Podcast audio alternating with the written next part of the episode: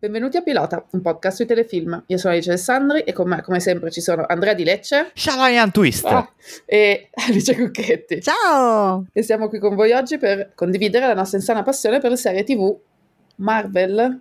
Insana passione, virgolettato. Insana passione. Virgolettiamolo. Vediamo, È vediamo. tricky. Ta-da-ta-ta-ta-ta-ta. Benvenuti ragazzi, siamo qui per farmi arrabbiare, come l'avevamo... Scusate, qual era la No. sinopsi veloce di questo di questa No, puntata? perché sei già arrabbiata. Non Ah, possiamo. Ah, Sei come. Hulk. Sei sempre arrabbiata. Guarda che citazione ficcante! Eh, eh, eh. No, ormai non più, tra l'altro, Hulk non è più incazzato, mi sembra che dopo Endgame eh, Boh, No, non, non chiaro, non la chiaro. sua dimensione di pace interiore. In Endgame hanno detto una cosa, però nella post credit di Shang-Chi se ne capisce un'altra. Ah, ecco, devo vedere anche Shang-Chi. Ecco, Shang-Chi l'ho proprio rimosso completamente, cioè cancellato. Vabbè. Eh, comunque no, non credo che siamo qui per farti arrabbiare perché penso che bene o male con alcune sì, è già variaz- saltata quella nave, sì. variazioni siamo tutti sulla stessa lunghezza d'onda più o No, meno. ecco, spo- spoileriamo subito la fine dell'episodio. A voi due le serie Marvel fanno schifo, a me ogni tanto no, e quindi io ne uscirò come lo strenuo difensore che muore su questa collina. No, no, dai, cerchiamo Andrea ha di... detto che le serie Marvel sono la sua cosa preferita. Questo è del quello che ho capito mondo io. assolutamente. È ho Morirò per il diritto di Kevin Feige di continuare a fare serie Marvel. Contento tu. Ma tutte le serie, Andrea, tutte? Anche mh, quella, quelle brutte di Netflix?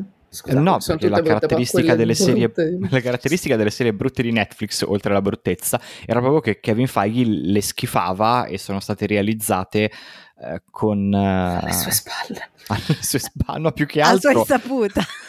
Nonostante lui. Tra l'altro sono adesso state comunque reinglobate da Kevin Feige perché la Disney si è... Si è mh, Quelli sono si è soldi che non ripresa. possono essere buttati, Alice, per favore. No, certo, adesso sono tutte su Disney Plus, non più su Netflix. eh, e in più Daredevil faranno la ter- quar- terz- qua- Quarta. una nuova stagione Quarta. di Daredevil. grazie.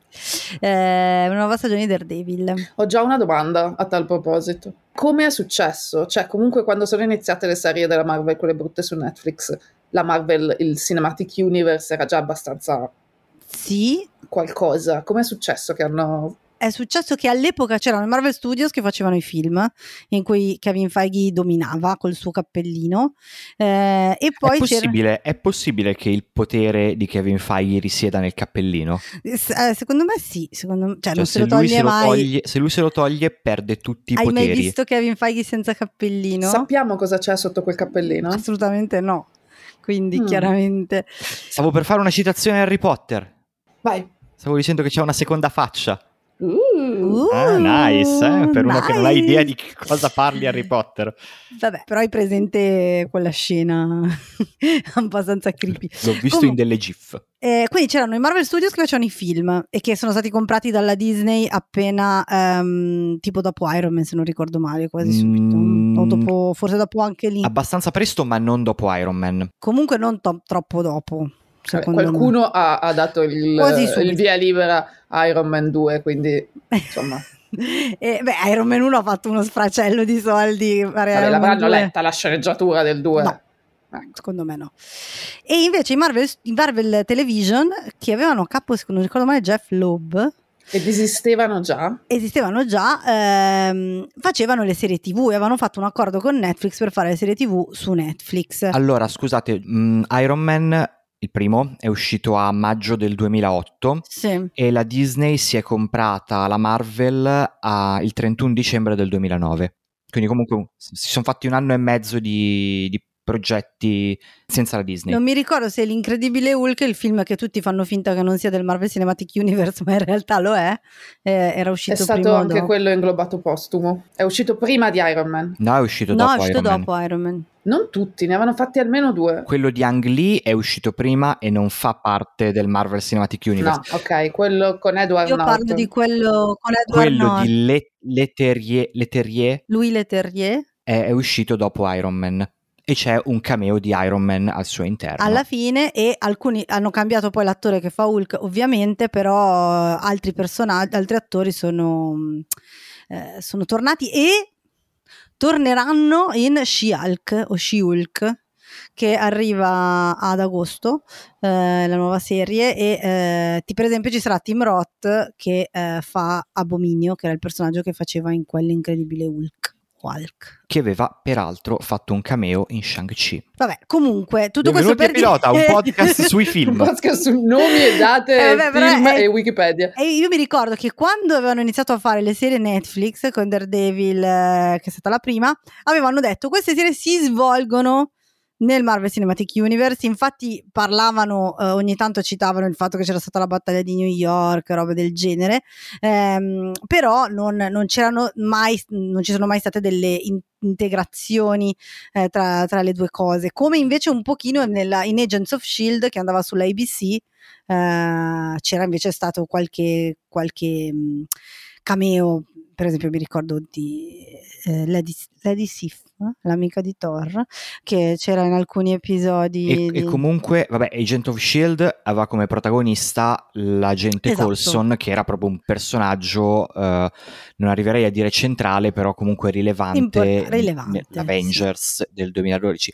Tra l'altro hai introdotto una cosa importantissima che dà la misura di quanto fosse f- frammentato e senza una vera mh, direzione questo universo televisivo, e cioè che alcune serie andavano su Netflix ed erano fatte in una certa maniera e un'altra, Agent of Shield, andava sulla ABC ed era fatta in maniera completamente diversa e c'era anche un'altra che andava sulla ABC che era Agent Carter. Agent Carter è durata due stagioni, brevi però, cioè Agents of Shield era proprio come le serie come una volta, 20 episodi all'anno eh, ed era abbastanza, mh, aveva una struttura molto procedurale, cioè soprattutto nelle prime stagioni, poi io dopo un po' ho smesso di seguirla, però mi ricordo che le prime stagioni aveva, era un po' X-Files però lontanissimamente, eh, nel senso che in ogni puntata c'era qualcosa di strano che era successo perché, oddio, adesso ci sono gli alieni in questo nostro mondo e la squadra capitanata dall'agente Colson doveva risolvere la situazione.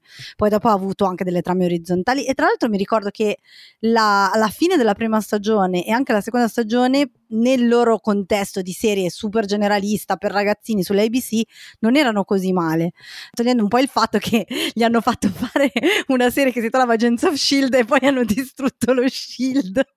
E questa cosa non è mai andata molto giù agli sceneggiatori perché nessuno gliel'aveva detto con vero anticipo. Cioè, quando hanno deciso di fare la serie, non gli avevano detto: guardate che nel prossimo film eh, lo shield non esisterà più perché verrà infiltrato. Vabbè dettagli. Però no c'è anche questa storia dalla misura di come fosse tutto un po' senza una direzione precisa. Cioè l- l- l'universo cinematografico ce l'aveva perché c'era Kevin Feige che eh, Che col suo cappellino col suo prendeva le decisioni. di questo cappello parlante decideva tutto e invece le cose televisive andavano un po' così eh, no, cioè nel senso che io ho letto proprio delle interviste di sceneggiatori di Whedon medesimo ma anche poi di altri del, del writers room che hanno detto che in realtà loro erano sempre gli ultimi a sapere le cose dell'universo cinematografico Marvel che però poi sarebbero andate a impattare tantissimo su, sulla serie che stavano scrivendo Io ricordo delle dichiarazioni di, di Whedon che diceva tipo prima ci dicono di fare lo shield, poi cancellano lo shield, poi ci dicono no no ma voi continuate pure a fare la vostra cosa sullo shield. Sì, ma infatti uno, cioè, la rottura tra Whedon e la Marvel, che è avvenuta, ricordiamo, prima della caduta in disgrazia di, di Joss Whedon, è stata determinata dal, da- da- dal presunto flop di Age of Ultron, che vabbè, Che ci sarebbero da dire delle flop, cose, esatto. Però vabbè, Esatto, no, no, nel senso che... da che standard hai Eh probabilmente. certo, eh, che è un film che ha incassato tantissimo, però ha incassato un filo meno di quello che si aspettavano che avrebbero incassato e quindi flop.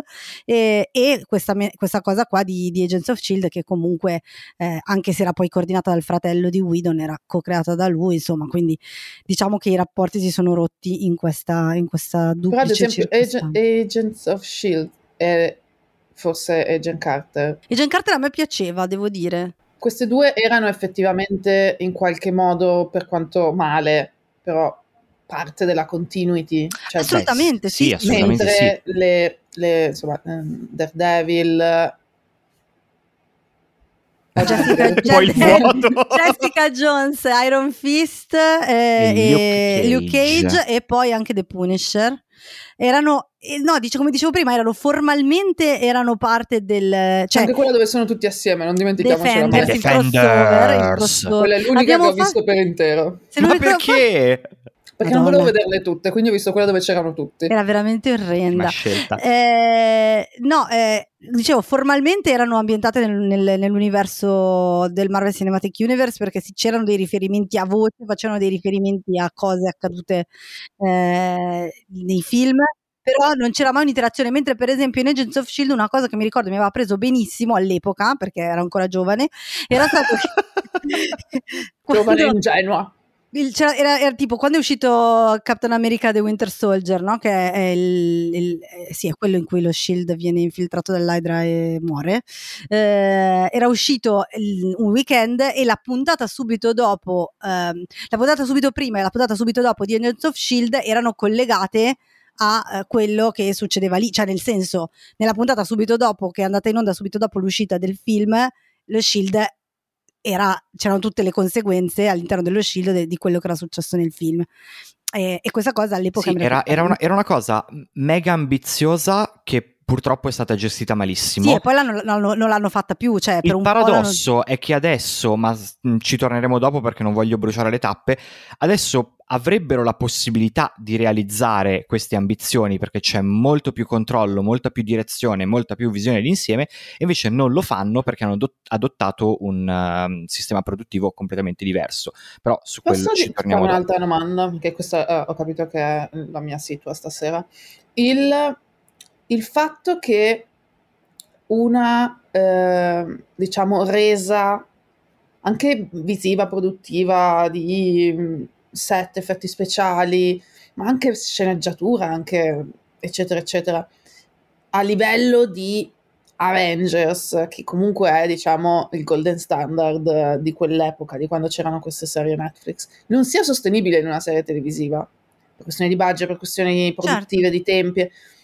Non è, è- può essere, almeno io un po' l'ho pensata così quando l'ho viste, cioè che tu guardi una roba che è tipo il cugino sfigato, cioè ti aspetti, dici, ah cazzo, è una serie della Marvel, vedrò della roba Sì, certo. a livello della Marvel, poi invece vedi roba un po' al buio, attori un po' pezzotti, scene Ma tu brutte. stai parlando di quelle di Netflix o Sì, sì, di quelle... parlando sempre di quel periodo lì. Cioè, può essere che abbia contribuito, che ci fosse un'aspettativa, magari anche ingenua. Comunque, io adesso mh, le prime, almeno la prima stagione di Daredevil e la prima stagione di Jessica Jones, secondo me sono buone e soprattutto all'epoca erano state molto ben eh, recensite e apprezzate. Poi mh, dopo sono andate. Cioè Penso io la se- averla vista. Jessica a me la Jones. prima stagione di Jessica Jones era piaciuta molto, sa- fatto salvo che il problema grosso di quelle serie era soprattutto che avevano deciso che dovevano farle di 13 episodi per forza perché ancora non era partita la, la cosa che si potevano fare Trip di due episodi Que- molto, molto esatto. lunghi. Quanti cazzo ne volevi? Facevano quindi 13 episodi per stagione da 50 minuti l'uno e tutte quelle serie lì, anche quelle meglio riuscite, anche la prima stagione di Daredevil avevano dei momenti a metà in cui sostanzialmente riempivano il brodo, cioè allunga- riempivano il brodo, allungavano il brodo. Di cosa, Alice? Non Di lo so. episodi inutili. Di episodi inutili. Però ha tolto quel, quel problema lì di calo di ritmo, diciamo così. Di, a, di a me, aumento di brodo. e di aumento di brodo. a me, seco- cioè, mi- a me erano piaciute le prime due di queste due serie e al di là di quello che, che- che non chi se ne frega di cosa penso io in questo caso, ma mi ricordo che erano piaciute molto, cioè io mi siamo ricordo qua esattamente per sentire cosa ne pensi tu. Sì, ma non, poi lo posso dire, però in, in questo So- contesto solo volevo Alice? No, ne- di tutti noi, però... eh, volevo, lo so, però in questo contesto volevo dire che la ricezione del pubblico inizialmente era stata del pubblico e della critica era stata buona eh, e avevano anche apprezzato in tanti, io pure, eh, la scelta di, per esempio, di Daredevil di mh, pu- appunto per ehm, sopperire ai limiti di budget di fare una cosa più realistica tra mille virgolette e più quindi ancorata alla quotidianità. esatto se vuoi, perché co- comunque cioè- stiamo parlando di un ninja cieco che combatte Sì, il crimine. Esatto. Però la prima stagione, tutta la prima stagione di Daredevil, lui non ha il costume fino all'ultima puntata e va in giro mh, semplicemente vestito di nero con una benda in testa. Questo sì che risparmia sul budget. No, effetti. però non- intendo che comunque decidi di fare una cosa più mh, eh, non so, più improntata a, a, una cosa più terra-terra, grounded, come sì, dicono. È ovvio che queste parole adesso le abbiamo, cioè, le inseriamo nel contesto. No, non vorrei mai che saltasse fuori, mm, hanno detto che Daredevil è un documentario realistico. No! Esattamente le nostre parole. Però per esempio una delle no, cose che chiaro, erano... Sì, certo, è più realistico pensare che uno che improvvisamente decide di prendere a botte i ladri nei vicoli mm, e non abbia esattamente come priorità farsi fare un coso. Esatto. Però, per esempio, la scena che, di cui si era parlato tantissimo perché era piaciuta molto, che era il piano se- falso, ma chi il se ne frega. Finto piano sequenza. Vabbè, finto piano sequenza, ma mh, mm, fa niente. Perché noi siamo dei subito. famosi puristi dei piani sequenza. Certo. Siamo la polizia eh... dei piani sequenza. Quando è stato l'ultimo vero piano sequenza? Sarà stato il 1998. Ecco, allora. Alla radio suonava. No, Ma non, comunque non è vero, si sono sempre fatti piani falsi, piani sequenza, solo eh, era appunto, più difficile nascondere. Era il 1946 e Hitchcock aveva appena fatto nodo alla gola. E il nodo alla gola si vede, però quando, quando cambiano il rullo, però in realtà è. è vabbè, comunque, eh, quello che volevo dire è che quella scena lì famosa, che poi dopo Daredevil ha cercato anche di fare delle variazioni anche nelle stagioni successive, era nel secondo episodio già, se non ricordo male, ed era un piano sequenza vero o falso, in questo contesto il punto è che sembrava un vero piano sequenza, in cui lui sostanzialmente menava della gente piano sequenza, quindi eh, con l'unità di tempo e luogo e senza tagli di montaggio, eccetera, eccetera, ed è una scelta estetica che chiaramente viene utilizzata per sottolineare non tanto il realismo, perché nella, nella, realtà nessuno si combatte in quel modo lì, però... Nessuno può picchiare così tante persone. Per dare l'impressione di realtà, ecco, no? Poi adesso, se vuoi Andrea, citiamo Bazen, però forse stiamo... No, più che Bazen io volevo, volevo, citare The Raid, perché credo che la cosa sì, più interessante certo. di quella scena è che è un... Uh, es- esplicito, rifer- se non un, un, riferimento, una citazione, quello che vuoi, è comunque una scelta stilistica che sente l'influenza di The Raid, cioè un action thailandese, indonesiano. no, indonesiano, indonesiano. Mm, indonesiano, molto più di quanto non sentisse l'influenza di Iron Man. Certo. Che bello The Raid. Eh sì, è vero momento di silenzio, momento di apprezzamento. Eh, momento no, in però... cui valutiamo se non sarebbe meglio parlare di The Raid per la prossima ora. invece, invece, le altre serie tipo sia Agents of Shield che Agent Carter, quelle secondo me sì risentivano molto di più dell'effetto pezzotto perché in quel caso loro cercavano di, di tenere la stessa estetica, eh, però ovviamente il budget era quello mh, televisivo, comunque di una serie che aveva un po' di budget, però mh, non neanche lontanamente sì. paragonabile. Agents of Shield era guardare tipo SWAT adesso, cioè sono quelle robe che quei polizieschi in cui cercano di fare le esplosioni della macchina e le botte, però con il look and feel appunto della cos'era l'ABC. Sì, era l'ABC perché è sempre il canale Disney, eh, però devo dire che in certi casi mh, anche alla fine, non so come dire, sono abituata che in televisione il budget è quello. Dopo un po' io personalmente me la metto anche via se, se riesco a interessarmi alla storia. Per esempio, Agent Carter a me la prima stagione era piaciuta eh, molto, aveva un budget risibile ed era eh, per quello che voleva fare, perché oltre ad essere una cosa mh, teoricamente supereroica, anche se Agent, eh, perché Peggy Carter non ha superpoteri, però in più era anche un period drama perché era ambientato negli anni 40, 50, adesso non mi ricordo se era subito dopo la guerra o qualche anno dopo, eh, e quindi aveva in più anche quella, quel fattore lì, però a me piaceva molto l'atmosfera che avevano messo su, che era molto avventurosa, molto vecchio stile, quindi personalmente il fatto che il budget fosse evidentemente con, non adeguato non mi ha dato particolarmente fastidio nella prima stagione. Nella seconda stagione che andavano in California un pochino di più, eh, ma lì è per, anche perché la, la, trama secondo me era meno coesa. andavano del... in California. Io confesso che ho visto soltanto un, una manciata di episodi della prima stagione. Ma assolutamente a caso, secondo me assolutamente a caso, o meglio perché eh, volevano, siccome gli era venuta bene l'atmosfera noir nel, nella prima stagione, ho detto, ah però il noir bello si fa in California, ah, come okay, quello di James okay. Roy. e allora hanno deciso, hanno trovato un pretesto per cui, per cui il papà di Iron Man mandava Peggy Carter e il suo maggiordomo Jarvis in California. Ma era, mm, Non mi ricordo il nome dell'attore, quello che adesso fa visione? No, no, no. Era l'attore che fa, che si vede che tra l'altro fa Jarvis in Endgame quando, quando vanno indietro nel tempo c'è una scena molto breve, ma sì, sì, no, mi ricordo la scena, ma non mi Stark... ricordo chi è l'attore. Eh, vabbè, io ti posso dire che ha fatto Cloud Atlas, che è uno dei miei film preferiti, ma che credo tu odi. Quindi... No, non lo, no oh, allora, innanzitutto perché mi attribuisci odio? No, sono io che lo odio. Ah, ok. All'ottimo cinema delle sorelle Wachowski, però Cloud Atlas non l'ho visto. Uh, James Darcy. James Darcy.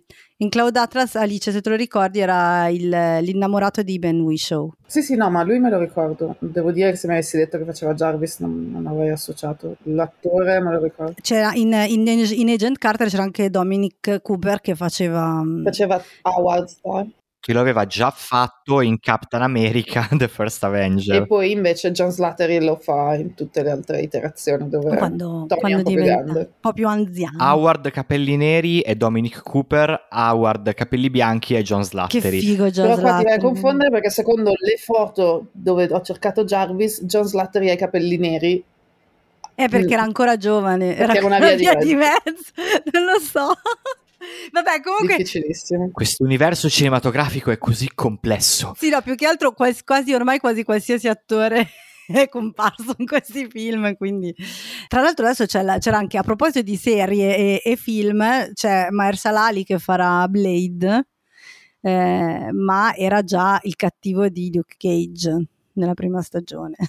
Vabbè, doveva succedere. È veramente affascinante come stiamo iniziando a vedere attori che sono riusciti a comparire due volte in due ruoli completamente diversi. È il contrario di quello che succede nelle soap, dove tanti attori fanno lo stesso personaggio, invece qua sì. abbiamo tanti personaggi fatti dallo stesso attore. Oh, ma come anche alla fine Oscar Isaac, se consideriamo che ormai gli X-Men sono anche loro parte del, eh, del, del, Maximatic Universe. Tema, sì.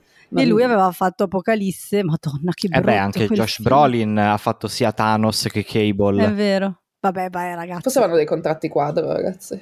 No, a me comunque va a sbiellare che due cose ha fatto Oscar Isaac che in entrambi i casi è, è regi- era egiziano per qualche ragione. Non è egiziano Oscar Isaac. Perché? Perché gli fanno fare... Vabbè, scusate. Hai i capelli neri, Alice. Hai i capelli neri, sì. Va bene. Eh, dopo tutto questo, per dire che poi a un certo punto la Disney ha deciso di, eh, di lanciare Disney Plus. Eh... Scusa, no, però, però aspetta, perdonami, però dovremmo dedicare almeno un'oretta di puntata agli inumani.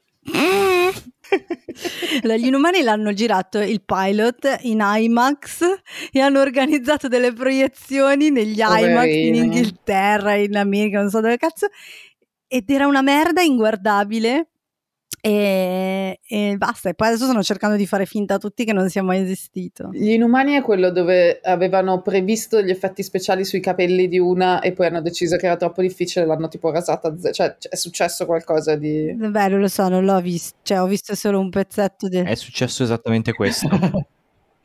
No, è successo questo, non avevano i soldi per, per, per fare quell'effetto speciale lì e quindi hanno tagliato i capelli al personaggio con, con, la quantità di personaggi che esistono, vabbè, scusa, non entriamo, non entriamo in questo. Lasciamo stare gli inumani. Tra l'altro, volevo dirvi che sono state fatte anche due altre serie di cui io non ho mai visto neanche un frammento, che sono Runaways. Eh, di cui gli showrunner sono Josh Ward e Stephanie Savage, tra l'altro. Cioè, Runaways è quello con Will? Di Will e Grace? Uh... Io posso dirvi che c'è James Masters. Hanno fatto ben tre stagioni di Runaways, tra l'altro. Era un, un Hulu Andava original. su Hulu ed era um, molto slegato, cioè erano personaggi Marvel ma era molto slegato dall'MCU. E poi Cloak and Dagger che invece andava dove? Sulle, su Freeform. Freeform essendo ex ABC Family. Cloak and Dagger ho provato a vederlo ehm, è proprio, cioè non l'ho neanche finito, è, è, è un teen drama proprio pura, pura CW con questi due che, che, si innamorano ma vengono da mondi troppo diversi perché lui è povero mm. e lei è ricca. Dilla tutta Andrea. E in più hanno dei super... cosa? Che lui è nero e lei è bianca, siamo anche a questo livello. Questo di... l'hai detto tu e te ne assumi tutte le responsabilità. Io non vedo il colore della pelle delle persone. Male, malissimo.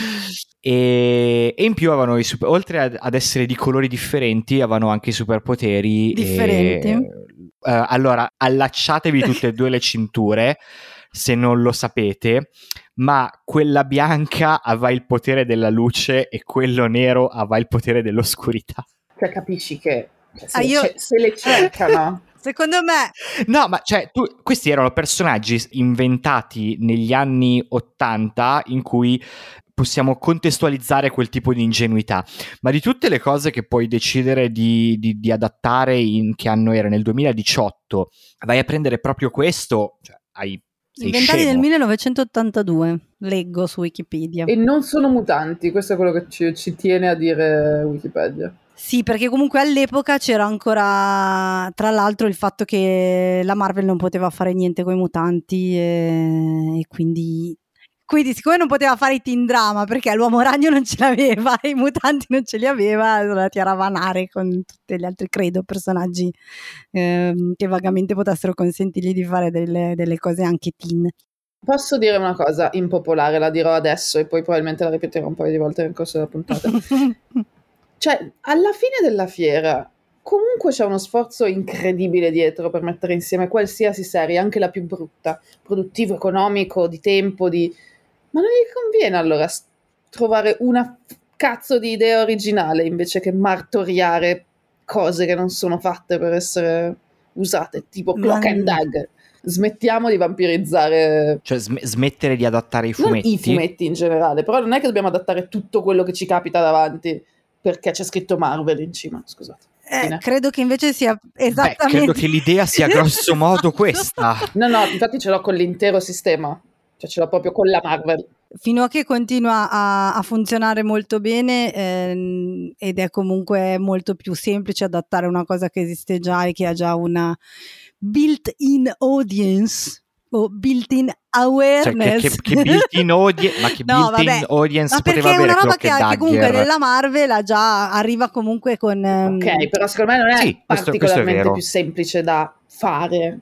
Cioè, ti smarchi il fatto che non devi spiegare a qualcuno che ha una no, serie. No, ma secondo me è proprio ancora... Non è più facile solo perché qualcuno ha scritto dei fumetti nell'82. Ma secondo me sì, cioè comunque c'è sempre un livello di facilità maggiore in questo contesto, nel contesto produttivo, eh, di avere una storia già pronta, dei personaggi già scritti, anche se poi li devi adattare, piuttosto che partire completamente da zero, perché molto banalmente per capire, partire completamente da zero devi convincere tutta una serie di persone che la tua idea è migliore no, no, di quella degli quella altri. parte lì la capisco, cioè il motivo cioè. per cui continuano appunto a spremere questa mucca che mm, personalmente è morta, la, la vedo morta da un po', eh, è perché eh, hanno incanalato le attenzioni e le aspettative e, del pubblico di modo che sei già parte di questa specie di setta, no?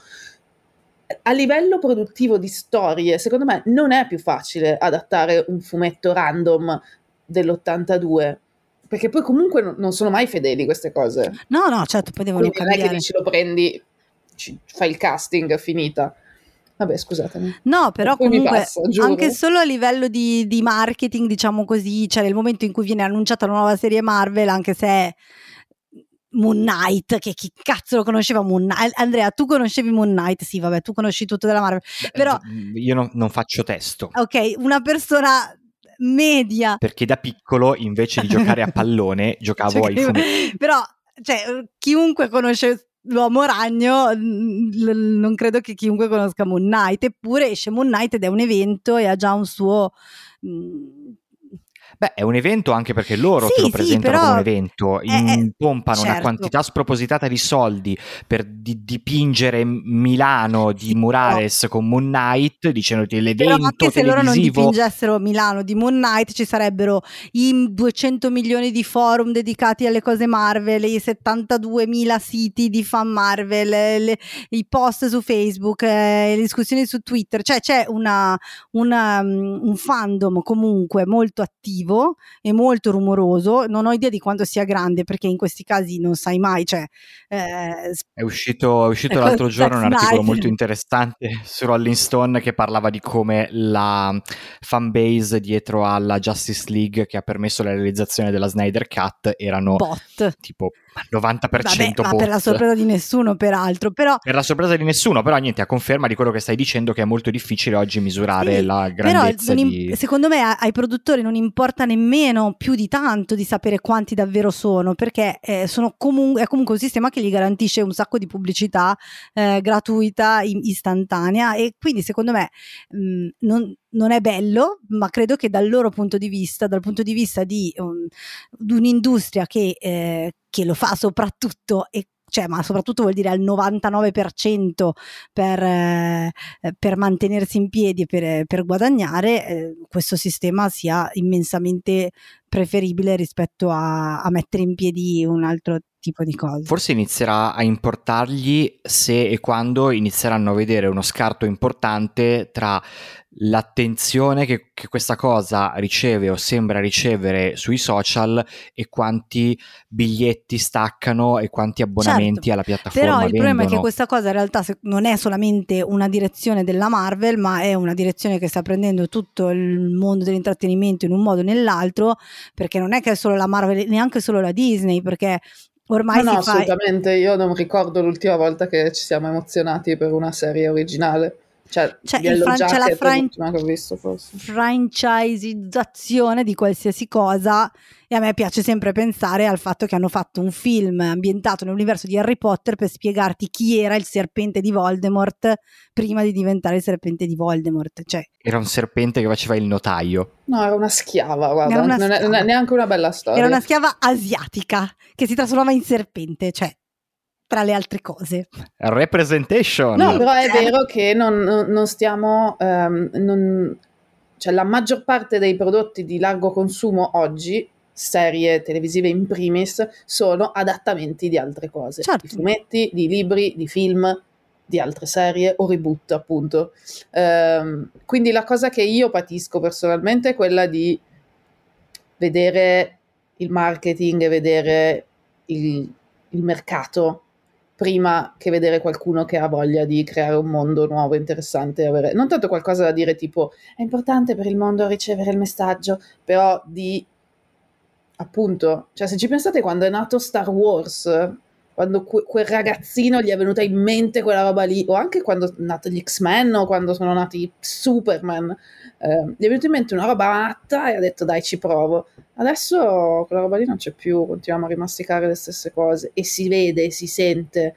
No, me, io non ho nessun problema perché i fumetti non li ho mai letti e i libri da cui vengono prese le serie non li ho mai lette, quindi non è neanche una questione di hanno rovinato il materiale originale, è proprio una questione di si vede e si sente che non c'è anima in queste cose. Fine.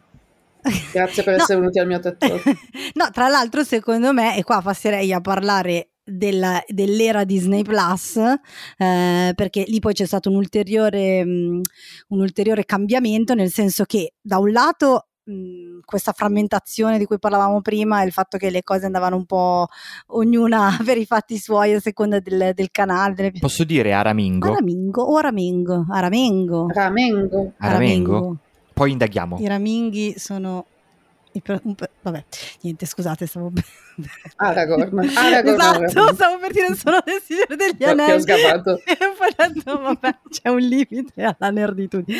Comunque, no, no. Nope. Eh, comunque, no, stavo dicendo che quando eh, è arrivata Disney Plus, coincidentalmente con una pandemia che ha obbligato la gente a stare a casa a guardare la televisione ancora di più di prima, eh, si sono trovati nella necessità di riempire eh, con contenuti anche originali, non solo col catalogo che si sono fatti acquistando quasi tutti gli altri studios della Terra eh, e ovviamente si sono trovati belli pronti i loro franchise e hanno detto facciamo delle serie ehm, delle serie dei, dei, nostri franchise che abbiamo già, quindi tutte quelle di Star Wars di cui abbiamo avuto modo di parlare e in particolar modo però con la Marvel il punto era di portare avanti il discorso di serializzazione delle, dei film perché comunque il grande progetto del Marvel Cinematic Universe a livello cinematografico era stato proprio quello di avvicinare i film a, a delle modalità di, di serialità televisiva, no?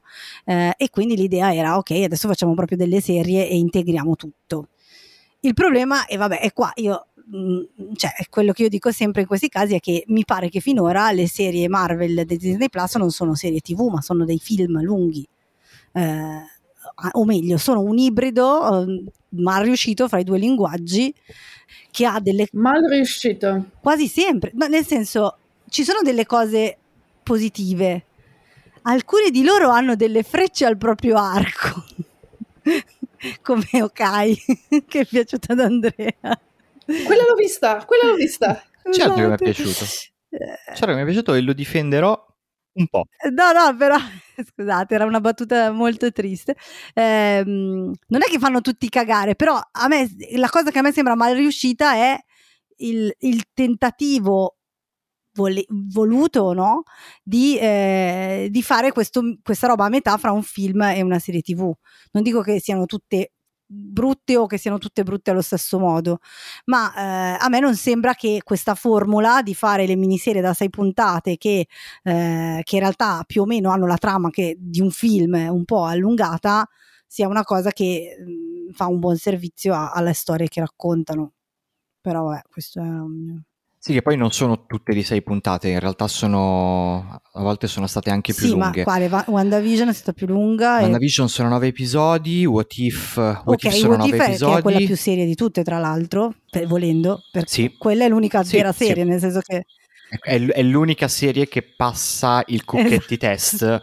Che ha una puntata inutile a metà stagione. No, volendo sono tutte inutili. Sono una serie di episodi stand alone che poi volendo convergono tutte quante in un episodio finale, però possono essere prese in considerazione come... come sì, esatto, una dimensione episodica. Cose a sé stanti. Però gli altri, cioè, Loki era di sei episodi, Falcone Soldatino era di sei episodi, Miss Marvel, Moon Knight sono tutte di sei. Allora, su questa cosa subentro, Subentra. io avevo promesso che avrei... Subentro. Avevo promesso che avrei spacciato queste considerazioni per mie, ma in realtà non me la sento. Sei Vengono da un onesto, video. troppo onesto. Sono troppo onesto per fare questo lavoro. È il motivo per cui non vinciamo mai nessun premio ai premi di podcast che vengono dati tutti quanti ai podcast del post. Dicevo che uh, c'è questo video su TikTok molto interessante che ci ha condiviso Alice Alessandri, che pur non seguendo le serie Marvel è così coinvolta nel discorso che ci fornisce materiale per continuare a discuterne. Eh, è un account che si chiama Mac Reacts, è eh, una ragazza che fa video in cui fa le sue considerazioni sui film e sulle serie Marvel. Dice un paio di robe estremamente interessanti sul modello produttivo delle, delle serie.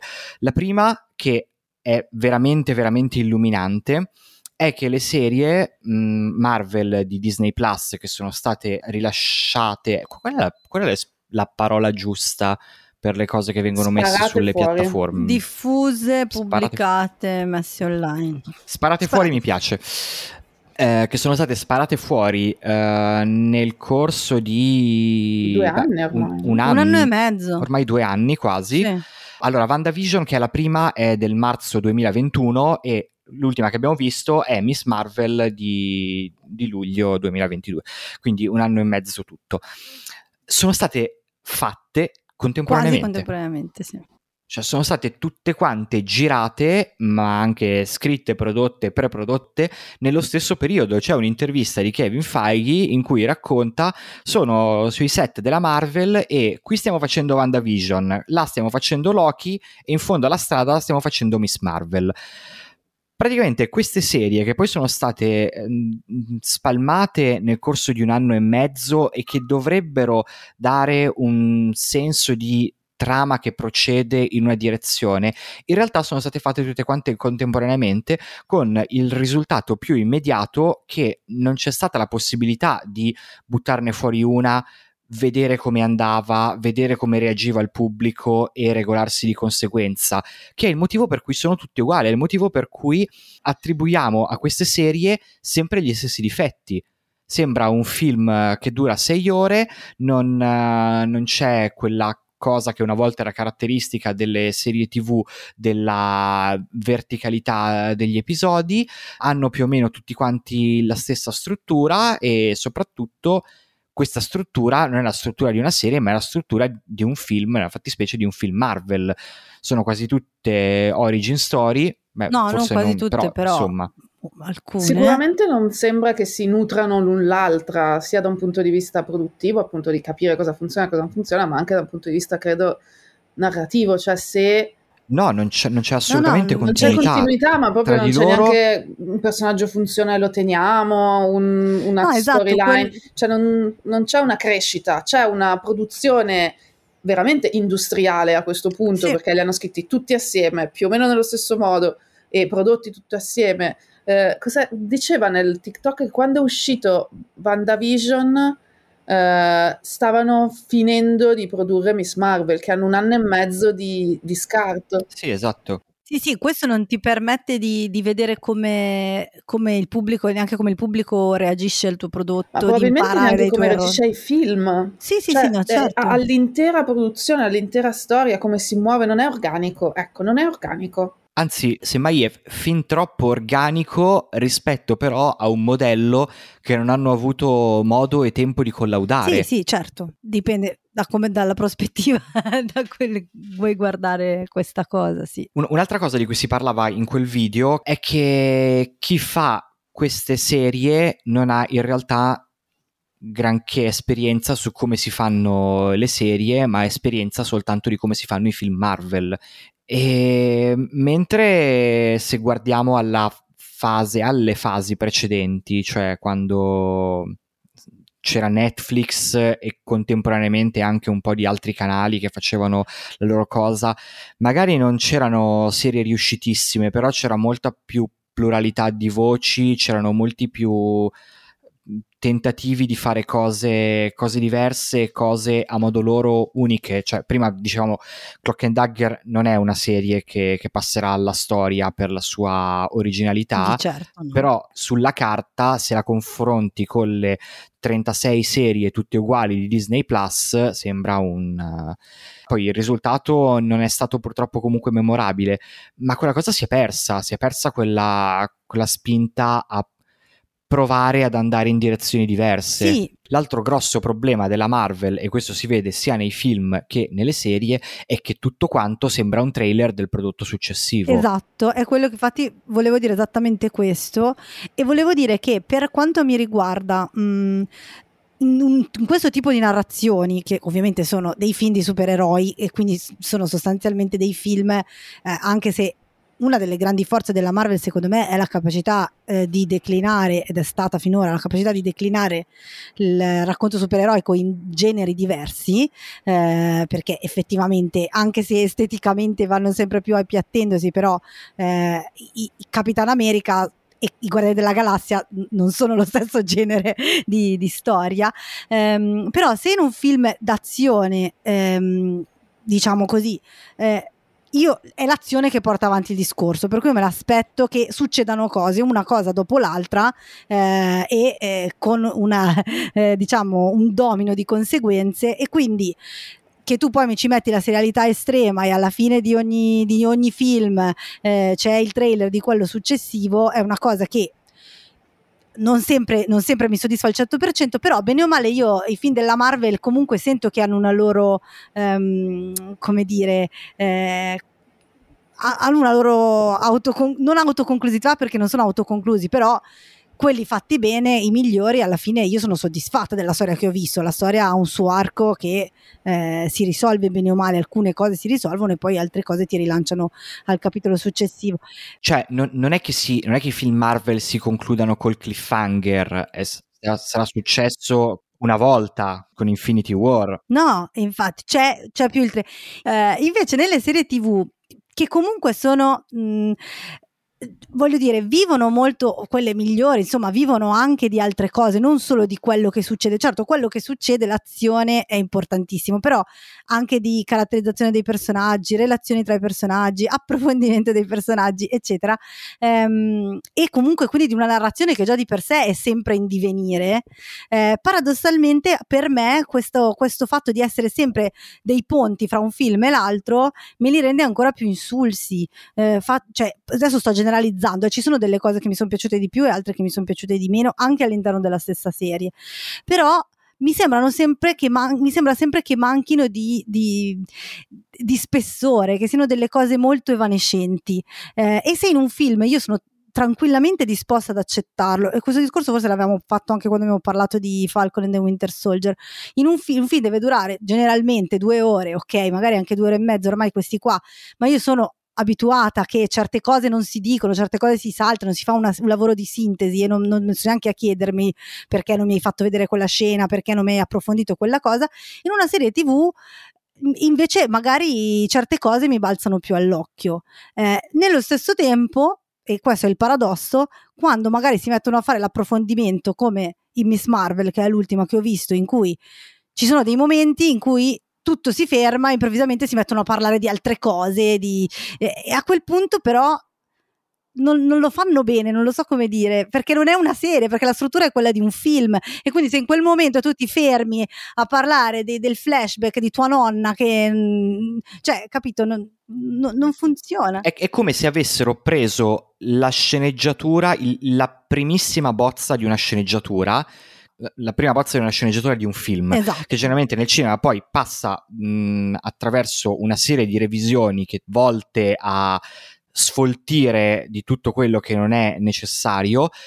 Nel caso delle serie TV dicono: Ah, vabbè, ma tanto abbiamo sei ore a disposizione, possiamo tenere tutto. Esatto. Però non funziona così lo storytelling. Una cosa di cui mi sono accorta, e anche qua generalizzo, però è che in realtà di tutte le serie Marvel che ho visto finora, di quasi tutte, mi è piaciuto molto il pilot, solo che poi non era un pilot.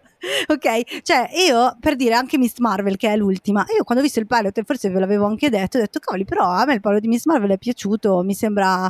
e avevo voglia di andare avanti. E sono andata avanti almeno per i primi, fino al terzo episodio, che comunque è sempre meno, il tiro è sempre meno eh, in palla rispetto al pilot, però comunque prosegue in quella direzione lì. Eh, il problema è che poi non sono pilot, cioè se tu guardi la prima puntata di Miss Marvel, Marvel sembra un pilot di un teen drama, carino per me ovviamente poi i gusti sono gusti, però ti presenta benissimo il personaggio, secondo me hanno beccato la, l'attrice giusta, che poi non è neanche un'attrice, è una ragazza che fino a prima di essere scelta per fare questo ruolo andava al liceo eh, ed era ossessionato da Kevin Feige, non so se avete visto delle interviste di Iman Bellani che no, è, non ne avevo cioè, idea, è tutto di Kevin Feige, cosa. perché ovviamente ha, ha 16 anni, no adesso ne ha 19, ma quando l'hanno scelta aveva 16 anni e quindi è cresciuta, eh, è più giovane delle Marvel Cinematic Cinematic Universe, no, non proprio, ma quasi. Ma quindi e... lei sa cosa c'è sotto il cappellino? Penso di sì, penso che ci sia la possibilità. È una dei pochi ad aver visto sotto il lei cappellino. Lei era letteralmente ossessionata da Kevin Feige, sapeva tutto di lui eh, e quando poi l'hanno scelta per la parte ovviamente... Eh, no, ma lei è molto simpatica anche quando vedi le interviste, eh, boh, non lo so, mi sta super simpatica e secondo me funziona benissimo per il ruolo. Eh, nel pilot, vedi, ti introducono questo personaggio, il personaggio è simpatico, eh, hanno anche un'estetica un po' curata, per cui molto, molto allegra, colorata, in cui fanno niente di, niente di straordinario, però almeno si vede che ci hanno messo un pensiero anche sulla messa in scena. Ti presentano i suoi amici, la scuola, inseriscono il conflitto con, la, con, con i genitori, che comunque è un conflitto generazionale ma anche culturale, perché ovviamente lei è di origine, cioè i genitori sono pakistani, lei è nata negli Stati Uniti e quindi, o forse è arrivata dal paese, insomma, comunque il tipico conflitto delle seconde generazioni, che è una roba interessante secondo me in un teen drama, cioè mh, da sviluppare, è una sorta di Peter Parker, cioè nel senso è quella storia lì no? della, del, del, della, ragazzina nerd, del rag- dell'adolescente nerd che eh, diventa un supereroe, per cui c'è quel tipo di, medesima, di, medesimazione, c'è il fatto che è un po' imbranata, che deve imparare a usare i poteri. Cioè, io ho visto il pilot e volevo vedere quella serie lì. volevo vedere la serie che mi avevano promesso. Solo che non è un pilot quello, è il primo pezzetto di, un, di, un, di una cosa in sei capitoli. Poi ogni capitolo va avanti a raccontarti delle cose ti aggiunge dei pezzi di mitologia a caso buttati lì, non spiegati, è tutto un grandissimo casino. A un certo punto vanno in Pakistan rallenta tutto e poi ritornano e si mettono a fare mamma ho perso l'aereo nella scuola e finisce la serie. Cioè, non, adesso l'ho fatta molto... No, in realtà secondo me hai centrato il punto potrei dire le stesse identiche cose, molto, molto peggio, perché dei due sei tu quella brava. Però sì, cioè la, la, la, sensa- la, sensazione è esattamente quella che non... Uh, che, che si siano a un certo punto proprio sbrodolati, che non avevano chiaro esattamente quale doveva essere la forza trainante del racconto e hanno continuato a portare avanti con successi alterni, anche con intensità alterne, diverse cose che prese singolarmente avevano senso e, e, potevano essere interessanti e poi nel complesso andavano bene perché an- anche io ci tengo a dirlo, Miss Marvel è, è una serie ok, ma guardandola come serie, la sensazione che hai più spesso è ma esattamente dove vogliono andare. Poi personalmente io ho trovato che funzionasse molto di più quando era teen drama che non quando era racconto di supereroi. Assolutamente. E, e, sembravano veramente due film che procedevano in parallelo e non si incontravano quasi mai. Cioè, momento lei che ha um, gli scazzi con i genitori, lei che fa le cose con gli amici, lei che vive la classica vita di, di un adolescente di quell'età in quel contesto culturale, e poi dall'altra parte del, de, del, della serie, dello spettro, lei che scopre di avere dei poteri, lei che si fa il costume, lei che combatte questi avversari, lei che scopre la mitologia legata ai poteri e questa seconda trama era molto più debole e integrata molto male con tutto sì. il resto. Tra l'altro io questo stesso discorso potrei farlo per Loki, del quale avevo visto il primo p- p- episodio e mi era piaciuto e volevo una cazzo. Eh, però lì sei, lì sei no, sola. il primo episodio però. non sono sola. sola. Mm, no, cioè, sei sola in questo podcast. Ah, ok, ok, ok, vabbè, ci, sì, ci sta. Mi era piaciuto meno di Miss Marvel, però nel senso, avevo visto e ho detto, ok, bella questa serie con Tommy Hiddleston e Owen Wilson che fanno eh, la buddy comedy eh, i buddy cop del tempo, solo che poi non era quello, anche lì, cioè, e, e, e Loki, Loki, è ancora più frustrante per me di, di Miss Marvel, non abbiamo fatto un pilotino intero e non voglio ripetermi, ehm, però ecco, lo stesso anche, anche Moon Knight, non posso dire che mi sia piaciuto l'episodio pilota perché si capisce un cazzo, però eh, quantomeno mi, mi, mi, mi dava del, degli input che, che, mi dicevano ok, ci sono delle cose da scoprire di questo personaggio, solo che poi ogni puntata, ehm, non so se per l'ansia di stupire o per allungare, o comunque un modo sempre per allungare il brodo, eh, introducono nuovi scenari, nuovi personaggi, nuovi livelli di realtà, perché cioè Moon Knight a un certo punto sono in, in paradiso, stanno andando in, su una barca che va in un prato guidata da un ippopotamo gigante parlante. Eh, è successo da Andrea conferma che non sì non sì lo confermo St- stavo aspettando il mio turno per poter dissare Moon Knight ma vai vai pure. Di, vai no no no ma mi sembra di aver già detto c'è spazio per, sé, per tutti per dissare la Marvel no c'è da dire al mio personalissimo parere, Moon Knight è veramente la più, la più debole, la più sgangherata. Se, se degli altri eh, sono riuscito comunque a trovare dei, delle cose positive, almeno nelle intenzioni, Moon Knight è l'unica che mi è proprio parsa esistere proprio a partire da intenzioni sbagliate.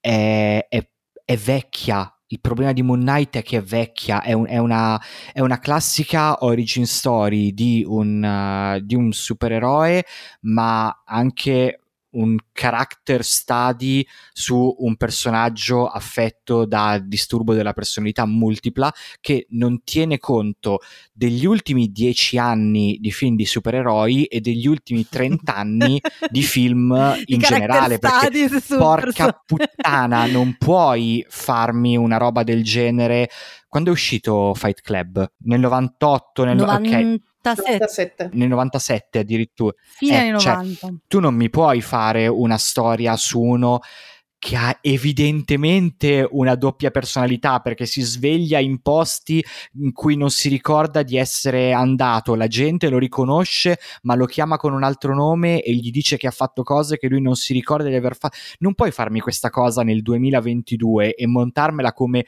un mistero che deve essere svelato quando nel 97 è uscito Fight Club. Volevo, volevo correggermi immediatamente, è uscito nel 99. Vabbè, fine anni 90. Sorry. Perdi una quantità spaventosa di tempo a imbastire un mistero che è evidente a chiunque dal minuto uno. Tra l'altro, us- utilizzando questo device, questo framing, non so se c'è parole a caso, per evitare di far vedere le scene violente, perché comunque è su Disney Plus e questa serie la devono vedere i bambini, per cui c'è questa cosa che tutte le volte, mh, quando sta per perché tu dici, ok, almeno mi godo le botte. No, perché ogni volta che c'è una scena d'azione, lui ha un blackout e ti risvegli con la gente morta per terra e non hai visto niente. Che la prima volta può anche essere una cosa, una scelta che puoi fare, ma quando succede nel finale di stagione, nel momento in cui c'è lo scontro che tu hai montato, hai cercato più o meno di montare per sei puntate, eh, veramente dici no vabbè ma mi stai pigliando per il culo. È, è, è strutturato male, è stato promosso molto male perché eh, è stato venduto come una serie di supereroi action attorno a questo nuovo personaggio eh, che però compare pochissimo. L'azione, come hai appena detto tu, è mm, editata via attraverso questo, questo stratagemma di lui che ha, i, che ha i blackout quando switcha da una personalità all'altra. Quello che rimane è il mistero con tantissime virgolette, il character study con tantissime virgolette di questo tizio che eh, in sei puntate scopre di avere una doppia personalità e non è doppia? O forse no, eh, spoiler alert, tripla. Sì, vabbè, grande, grande Sì, proprio. Eh, infatti, a proposito del fatto che, che ogni... se cercate le immagini su Google Immagini lo vedete vestito sì, in vabbè. tre modi diversi. Cioè, a proposito del fatto che dicevamo prima che ognuna di queste cose sembra il trailer della cosa successiva, il finale di Moon Knight è il trailer della, della prossima stagione di Moon Knight. Sì, vabbè, quello, diciamo che quello succede spesso per le serie TV. Però no, allora io voglio tracciare una linea, quello non è un cliffhanger, quello è un trailer della prossima stagione. Non lascia in sospeso la storia che aveva raccontato fino a quel punto. Quella storia l'ha è iniziata finita? e l'ha finita e poi utilizza gli ultimi tre minuti per dirti va, va c'è un'altra roba super figa però devi aspettare tre anni. Ok. Beh, sì, no, no ma sono d'accordo. Tra l'altro, quello che voglio dire è che se vuoi fare un character study, la serialità televisiva è il tuo ambiente, il tuo mondo, il linguaggio giusto, funziona, è molto più facile perché più te- dovresti in teoria avere più tempo. E, però no, però tu scegli di fare una roba che ha la struttura di e qua non posso neanche dire che abbia la struttura di un film eh, Moon Knight perché mm, no, ha la, la, struttura di una, di una, fiction Rai perché ripetono costantemente la stessa cosa 3 milioni di volte per paura che il cane di casa non capisse cosa stava però succedendo però non riesco ad appassare cioè, non, perché mi interessi lo scavo del personaggio, mi devi fare appassionare al personaggio. E non passo abbastanza tempo con nessuna delle personalità di, di Coso, che non mi ricordo che, nessuno dei suoi nomi, eh, Oscar Isaac, eh, per potermi davvero appassionare, provare del coinvolgimento emotivo quando scopro che ha avuto un tra- incre- che tra l'altro incredibilmente ha avuto un trauma nell'infanzia. Mi, giu- giurami che, che, ha avuto un trauma, cazzo, io non l'avrei mai. Ha avuto detto. un trauma nell'infanzia nell'infanzia che l'ha portato a questo mm, eh, splittamento, ovviamente questa parola non esiste, di personalità. Spliscia Malayan! Questo è, è un eh, rifar- una citazione all'inizio della puntata. per eh, capirla dovete riguard- riguardare la puntata. sì, esatto, Buona fortuna. Non ve l'aspettavate. Vabbè, ma allora parliamo della serie che ad Andrea è piaciuta di più, e cioè Hawkeye. Voi sapete dire Hawk. Hawk. Sapete che impo- io non sono mai riuscita a dirlo. Eravamo partiti bene, ma poi non è. Non sono mai riuscita a dire Hawk nel modo giusto. E non c'è bisogno che la aspiri così tanto, puoi anche dire Eh no, ma se tu ascolti come lo dicono gli angloparlanti, secondo me è una delle cose più difficili da dire per un italiano. Vabbè. Ma se tu vivessi come me, che non mi sono mai nella mia vita posto il problema di come si pronuncia una parola inglese, la pronuncio come Super Mario e okay, nessuno si è mai okay, fatto male. mamma mia! Okay. It's a very good series. Non esagerare. Non, non con l'accento, col very good. Very good, esatto, non esageriamo. It's quite good series. Hai suoi it's momenti. definitely a series. It has its moments. È ok, allora, ok. Ok, ok. Ok.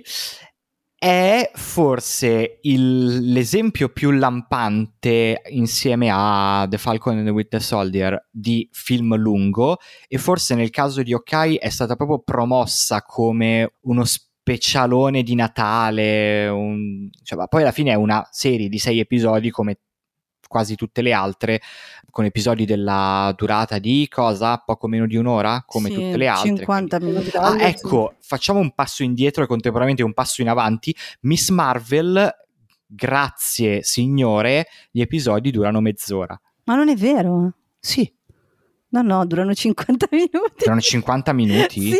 E allora questo sono è un proprio buon volati. segno. Questo è un buon segno. se non- No, no, io anch'io ero convinta che durassero mezz'ora perché all'inizio, prima di iniziarla, perché aveva questo tono un po' più comedy e invece no, durano. Lo- Ci ho proprio fatto caso, durano sui 50 minuti, forse qualcuno un pochino meno, mi, ma sento, mi sento Tra i preso in giro. 38 e i 50. ecco sì. Avete ragione entrambi.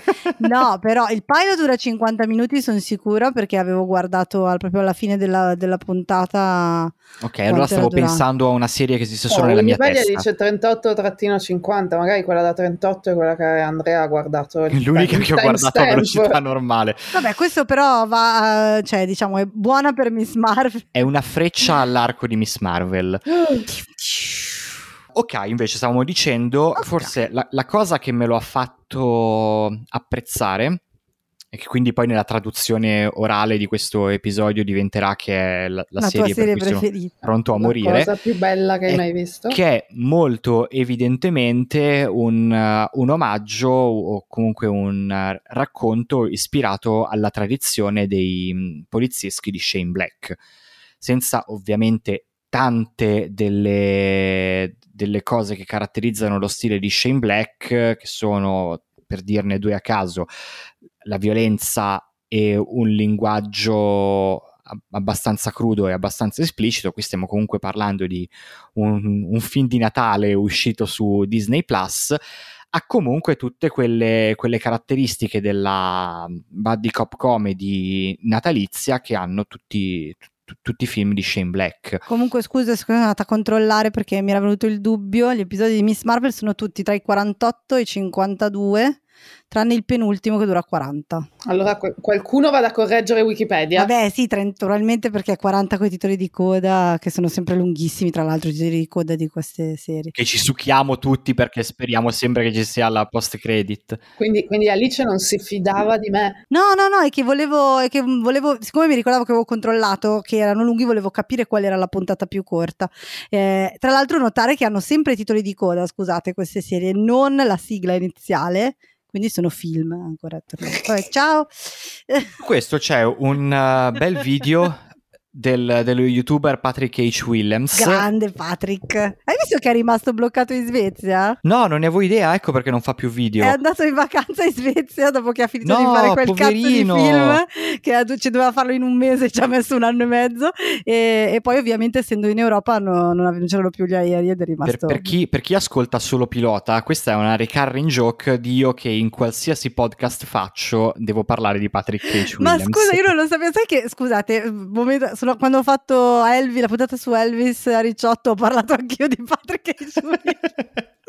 È bravo, è bravo e e dà molti spunti su cui riflettere. Lui ha fatto un bel video sui mh, titoli di testa dei film e parlava di come la Marvel, che poi alla fine è una forza trainante che detta le, le regole del linguaggio anche per tutti gli altri film che non sono Marvel, ma che aspirano ad avere lo stesso successo dei film Marvel, ha smesso di fare i titoli di testa e ha introdotto l'usanza francamente perplimente dei titoli di coda bellissimi ma inutili. Eh, ma perché ti, de- ti deve mettere le scene... Cioè, nei film hanno anche un vago senso, nel senso che c'è sempre Ti la... al- scandiscono i momenti, sì, ce ti n'è scandiscono una i momenti, dopo esatto. le- i titoli di coda con le immagini fighe, poi ce n'è una dopo i titoli di coda neri.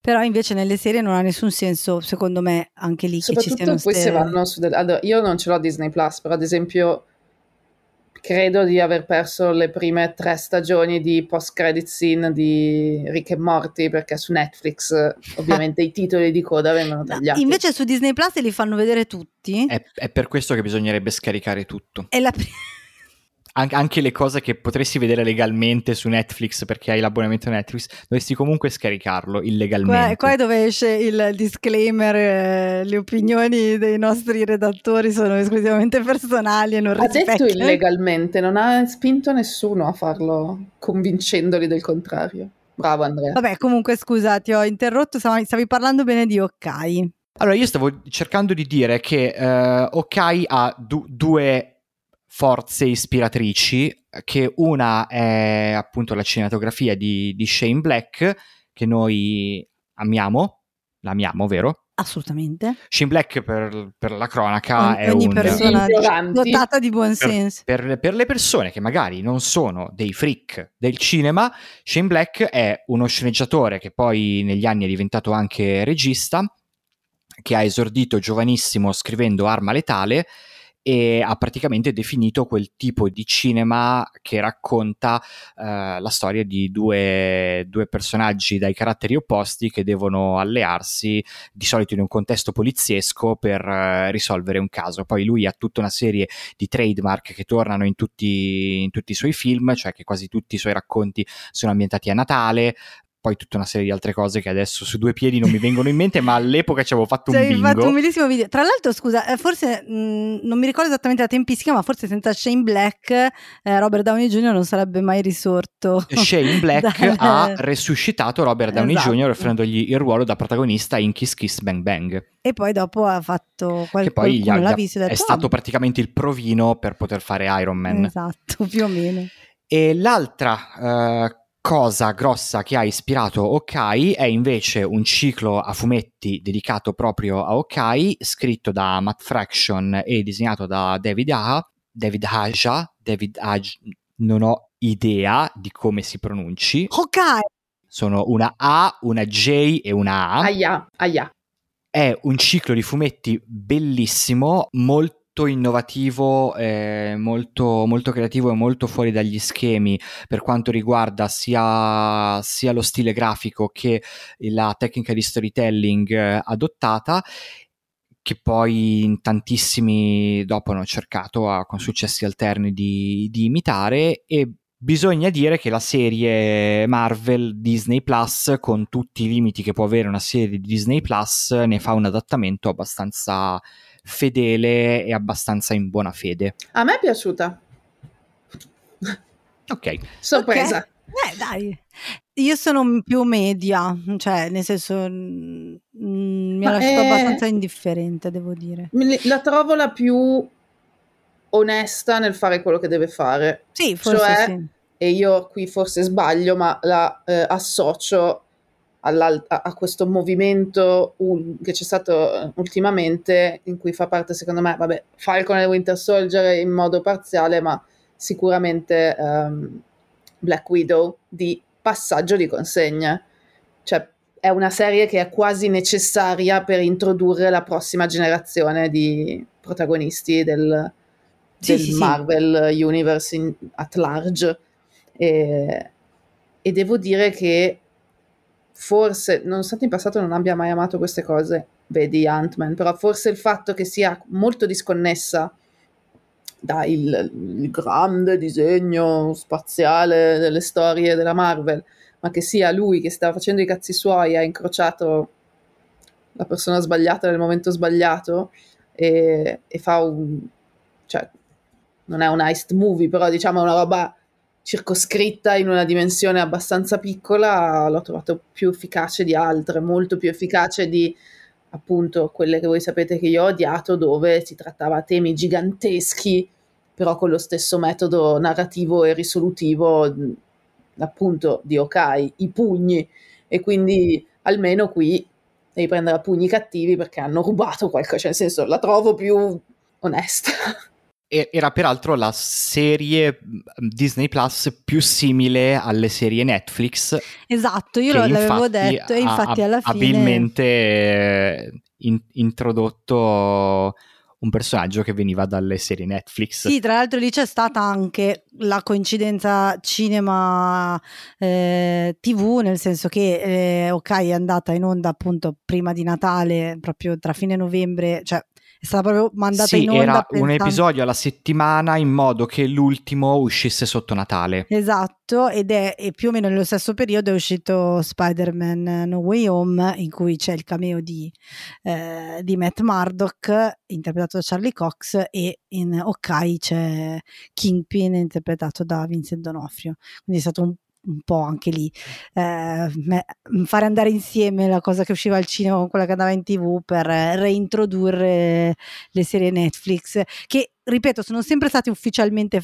parte dell'universo Marvel come narra- narrazione però visto che stavano per tornare su Disney Plus e che avevano deciso di fare anche una nuova stagione di Daredevil. Sni, cioè, nel senso, in realtà non è mai stato molto chiaro. No, io mi ricordo esplicito. di sì. No, no, io ti posso assicurare perché mi è capitato anche di fare delle interviste a domanda diretta, sentirmi rispondere sì, sì, è ambientato nello stesso universo. Sì, all'epoca in cui uscivano su Netflix, salvo che poi se lo sono non, non rimangiato, ma hanno iniziato a fare finta di niente. Sì, no, hanno, che hanno iniziato a fare finta di niente assolutamente, però adesso io non mi ricordo perché sono passati anni da quando l'ho visto, però sono sono sicura che almeno in Daredevil qualche volta si parla della, della battaglia di New York e del fatto non sto dicendo che produttivamente erano collegate, sto dicendo che narrativamente sono ambientate nello stesso. Allora, io me lo ricordo molto bene perché è un tema che mi appassionava molto.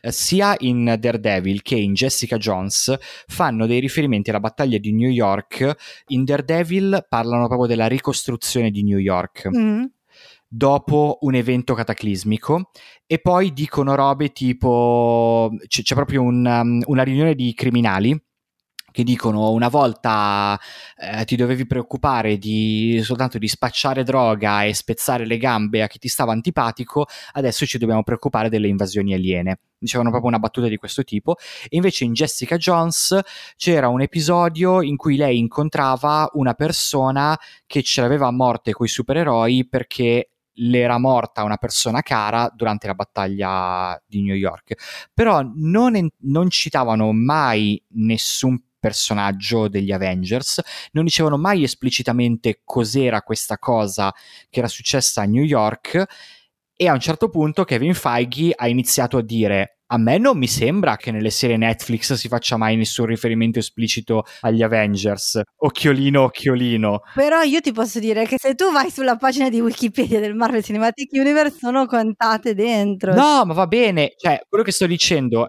è che sono stati abilmente vaghi sul tema in modo che a seconda di come poi tirasse l'aria potessero dire una cosa o il suo contrario. Sì, vabbè, questo certo, assolutamente sì. Però... Se lo chiedi a quelli di Netflix dicono certo che è collegato al Marvel Cinematic Universe. Se lo chiedi a Kevin Feige che odia quelle serie, dice no, non sono collegate. Ma boh, non credo, sinceramente, anche perché adesso fanno la, la nuova stagione di Daredevil, quindi...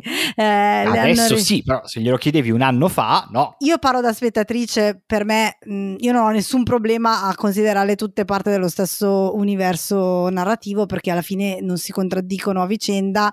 Eh, e, e, le voci, cioè nel senso... No, ma sono d'accordo, cioè n- non ci siamo capiti, non non sto contraddicendo questa cosa, è lampante che sono state scritte pensando che fossero ambientate in quell'universo. Quello che sto notando io è la paraculaggine con cui sono stati attenti a lasciarsi aperta qualsiasi strada, in modo che a seconda di come si svegliava ah, sì. il cappellino di Kevin Feige quella settimana potevano dire una cosa o il suo contrario. Ma sì, ma assolutamente, anche perché comunque, mh, soprattutto in quella fase, il Marvel Cinematic Universe lo stavano, cioè è comunque il Marvel Cinematic Universe è una cosa in divenire, cioè non, per quanto Kevin Feige sicuramente abbia dei piani neanche quinquennali, decennali probabilmente eh, in mente, magari a grandi linee, però comunque è qualcosa che è andato ri- ridefinendosi nel corso del tempo, ma normalmi- è, è normale e secondo me è anche giusto che sia così e quindi per forza di cose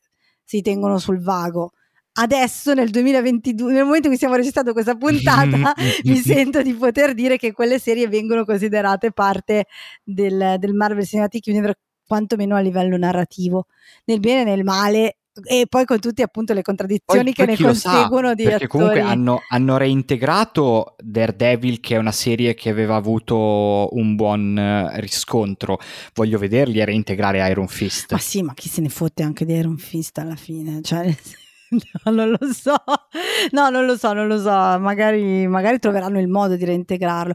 Se... Ma perché dovrebbero? Ma magari possono fare una versione decente. Però per fare una versione decente dovrebbero cambiare l'attore e riraccontarne le origini e quindi sarebbe praticamente rebuttarlo. Vabbè, ma, ma, può, questi sono... possono cambiare gli attori. Beautiful ci ha insegnato che si possono cambiare gli attori anche all'interno dello stesso corso, giusto Alice? Eh, ma la Marvel ci ha insegnato che uno stesso attore deve interpretare più, più personaggi. personaggi. esatto.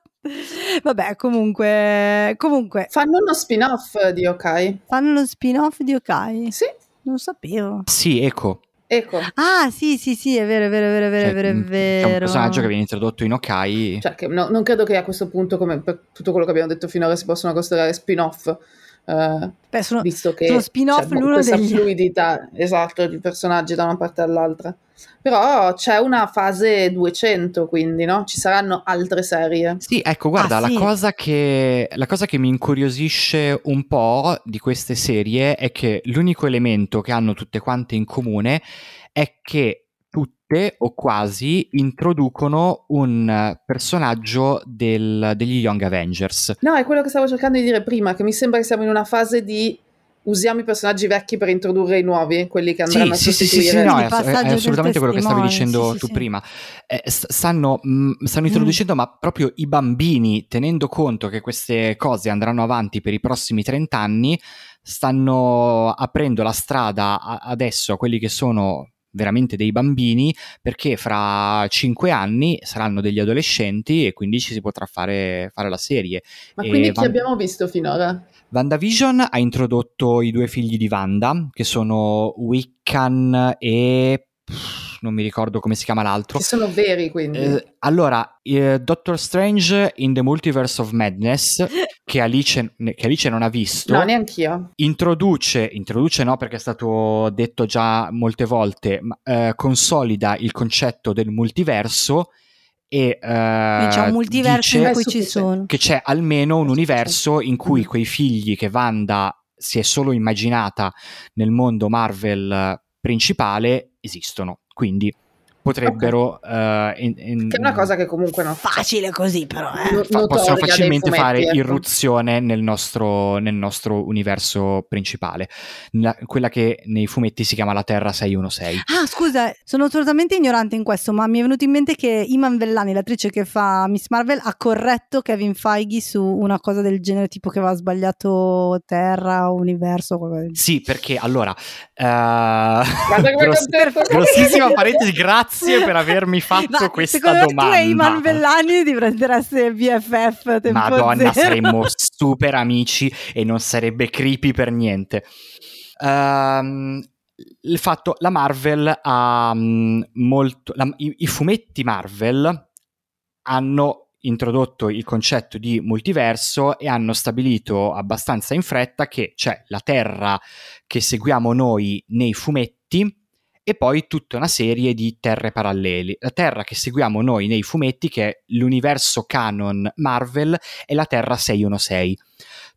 Tutte le altre cose che succedono nei what if, eh, quando viaggi nel tempo e scombini la, la storia, gli universi paralleli, eccetera, sono Che il nostro mondo. il nostro mondo stesso esiste nel mondo Marvel ed è un universo alternativo. Ognuno di questi universi ha un, è codificato con un numero e anche l'MCU, cioè il Marvel Cinematic Universe, era uno degli universi alternativi del mondo a fumetti Marvel, quindi era la Terra, inserisci un numero che adesso io non mi ricordo. Chi dà i numeri alle terre? Eh, allora, la Terra 616 il si chiama cappellino 616. di Kevin. Il cappellino di Kevin, no, il cappellino di Stan Lee perché era Certo. una cosa che si faceva 70 anni fa. La Terra 616 si chiama così perché è la, la data in cui è uscito il primo fumetto Marvel, una roba del genere. Eh, No, scusa, intendevo in universe. In Universe gli scienziati che studiano gli universi paralleli. Ok. E il fatto è che in Doctor Strange and the Multiverse of Madness hanno detto che l'MCU è la Terra 616, contraddicendo Ah! quello che invece dicevano nei fumetti. Ma come faremo? E infatti io e l'attrice di Miss Marvel siamo scandalizzati da questa cosa. Giusto. Lo sapete che ci sono ragazzini, ragazzini, 45 anni nei, nei seminterrati. Un saluto stanno... a tutti i vergini che ci stanno ascoltando. No, dai, che stanno battendo No, furiosamente sulla tastiera con- da un anno. io non condono questa generalizzazione. È vero, si può essere vergini anche senza seguire i fumetti Marvel. Tornando in topic, stavo facendo l'elenco di tutti i personaggi introdotti nelle Sì. serie Marvel. Dicevo che in The Falcon e Winter Soldier hanno introdotto Patriot, che è il nipote del Captain America nero. Ok. Introdotto è una parola forte, però Beh, sì. lo, han- lo hanno fatto Sì, vedere, lo, han- lo hanno chiamato per nome, hanno detto che suo nonno ha i superpoteri e quindi è facile immaginare che i superpoteri siano ereditari e che quindi anche lui un giorno possa decidere di Anche fare i superpoteri indotti artificialmente dal governo sono ereditari? Non faccio io le regole. Ok, hai ragione, scusa. Mi sembra la- l'ultima cosa che possiamo criticare. Però Andrea, io apprezzo che tu ti- ti- mi abbia dato la fiducia di pensare che siccome hanno parlato con un tizio nella puntata 6 o 4, allora io posso avere vinto che era il prossimo supereroe. Beh, la bambina, di, la bambina di Captain Marvel e poi in WandaVision è un uno dei personaggi principali e sarà in eh, Miss Marvel. Sì, la Mo- Moni- Monica. Rambeau, dici? Sì, esatto, grazie che ti ric- che la bambina Eh, di... ok, in Captain Marvel sì. la figlia La bambina di- della che, è una, ba- che è una bambina ok, negli anni esatto. 90 Ok, in ci sono. eh, WandaVision è un'adulta e in Ed WandaVision ottiene i sì, poteri e poi vabbè. Sarà uno dei protagonisti di The Marvels che è uno dei WandaVision ottiene dei poteri? Ah. Eh sì, sì, è- sb- sbat- sbatte contro i poteri di Wanda e quindi li ottiene anche lei. Cioè, WandaVision ha due scopi: mm, far diventare cattiva Wanda e, e far diventare un- una supereroina eh, Monica Rambeau, credo. Tra l'altro mi perdonerete ma io non riesco a smettere di pronunciarlo Wanda Va- con la V Va bene, come se fosse Come un una... pesce. di Esatto. nome. Ah, Eh, in Loki introducono Kid Loki, eh, cioè per- perché fanno vedere un miliardo di possibili sì, anche l'alligator di, Loki. di- di Loki. Ah, E però- scusate, posso fare un'altra domanda stupida? Mm, Non Vai. sarà stupido. Scusate, continuo a interrompervi, ma... No, è stupida perché Ma è non, il bello avendo... della diretta. Eh, non ho visto Loki e non lo guarderò, No. però lui era morto. Ma con Loki non si può mai dire. No, no, con Loki non si può mai dire, non, non sono... E vorrei sapere cosa è successo perché ho, ho visto Thor un paio di settimane, settimana scorsa, un paio di settimane fa, e L'ul- l'ultimo Thor. l'ultimo Thor, Love and Che, Thunder... che fa- che fanno la- il carosello di tutte le volte che è Esatto, morto Loki. Fanno il carosello di tutte le volte che è morto Loki ed è, fe- cioè, è semplicemente lui che si sente un po' depre- tristone, allora pensa a tutte le sue cose che è un po', un po' funny. Però effettivamente ho detto, ah cazzo, ma lui era morto, perché c'è una serie? E mi è rimasta questa domanda e non ve l'ho fatta prima di Perché adesso. Loki è parte da quel momento di Endgame in cui vanno indietro al 2012 e Loki ruba. Ah, quindi è quello dove lui ruba Esatto. il, il Tesseract. Quello Ok, è l'elemento scatenante di Loki, cioè, quindi è, Quindi quel Loki è è il infatti, tra l'altro, c'è una scena di, di Loki della serie in cui gli fanno vedere, proprio proiettano delle scene di film Marvel proprio uguali, senza neanche pensare di filmare da un altro punto di vista, e gli fanno vedere che cosa gli succederà, diciamo, nella linea narrativa giusta, cioè nel, sì, nel- nella linea temporale giusta.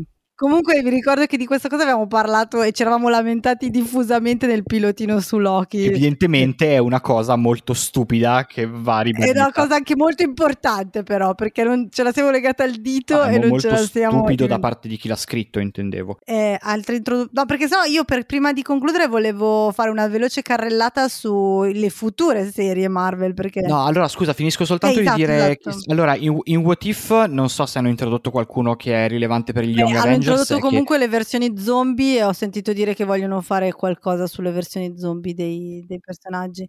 So che, so che tu sei elettrizzato. Io odio gli zombie. Odio gli zombie, odio Marvel Zombie e odio il successo che ha Marvel Zombie, che era un- una, una storia che diceva "Eh, cosa succederebbe se tutti i personaggi Marvel fossero degli zombie. Inspiegabilmente questa roba è andata benissimo ed è praticamente diventato un sottofranchise della Tra Marvel. l'altro cosa succederebbe? Sarebbero degli zombie, cioè Sarebbero degli zombie, che cazzo vuoi che succeda? Gli zombie non sono esattamente dei personaggi con una grande personalità. Invito tutti i nostri ascoltatori ad andare su Google Immagini immediatamente, mettete in pausa, guardate le copertine di Marvel Zombie, sono esattamente uguali a quelle normali, ma con gli zombie. E quindi tu dici meglio. No, non ha nessun senso No, perché beh, evidentemente certo. avranno solo so- sovraimposto tipo dei teschi alle... Cioè, non mi sembra che i personaggi siano cambiati, fa riderissimo. Sembrano delle fan art. Sì, esattamente su quello il quello. concetto. esatto. Poi altri personaggi In Okai hanno introdotto Kate Certo. Bishop, che è, che è Okai numero 2, ed è anche ok. un personaggio molto ok. Lei mi piace tantissimo. Hailey Stanfield è di una Mi, bellezza mi imbarazzante. piace quindi- tantissimo lei come attrice, mi piace tantissimo anche il personaggio. Bene. E poi non so, Miss Marvel non so se vale come Young Avengers, perché praticamente nei fumetti, negli Young Avengers hanno girato tutti, tutti i supereroi che avevano meno di 18 anni. Ma in Miss Marvel, a parte lei, ehm, mi sembra di capire che quella che compare tipo in due puntate, che è la sua amica, quella influencer, che all'inizio sembra Mhm. stronza e poi nel finale è buona.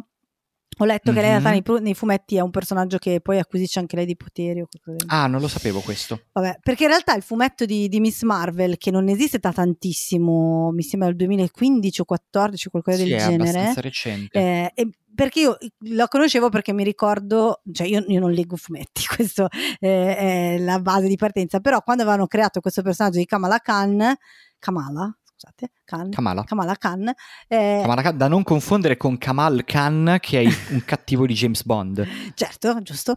Ehm, c'era stata la- già nei fumetti la, la- la prevedibile parabola di ah, volete fare la diversity per forza, e adesso cos'è questa storia? E allora, è, è quando hanno fatto l'uomo ragno Esatto. nero, hanno detto non va bene, inventatevi personaggi originali Esatto, neri. Quando hanno fatto il personaggio originale nero, hanno detto eh, questa diversity a tutti i costi. Però poi Allora ditelo che siete membri del Ku Klux Klan. Sì, vabbè, no, però poi in realtà Kamala Khan è diventato e Miss Marvel, da quello che ho capito, soprattutto negli Stati Uniti, un fumetto anche che ha il suo seguito anche abbastanza eh, folto. Sì, ha, cioè ha avuto, un- ha avuto molto successo, è stato molto È un premiato. personaggio che comunque anche tanti detrattori, chiaramente no, i membri del, del Ku Klux Klan non credo, però tanti che magari all'inizio erano partiti un po' prevenuti, poi invece si sono eh, hanno apprezzato il personaggio e- ed è un io so che è un personaggio abbastanza amato da tanti lettori dei, dei fumetti, fo- forse più in America, ecco, perché forse magari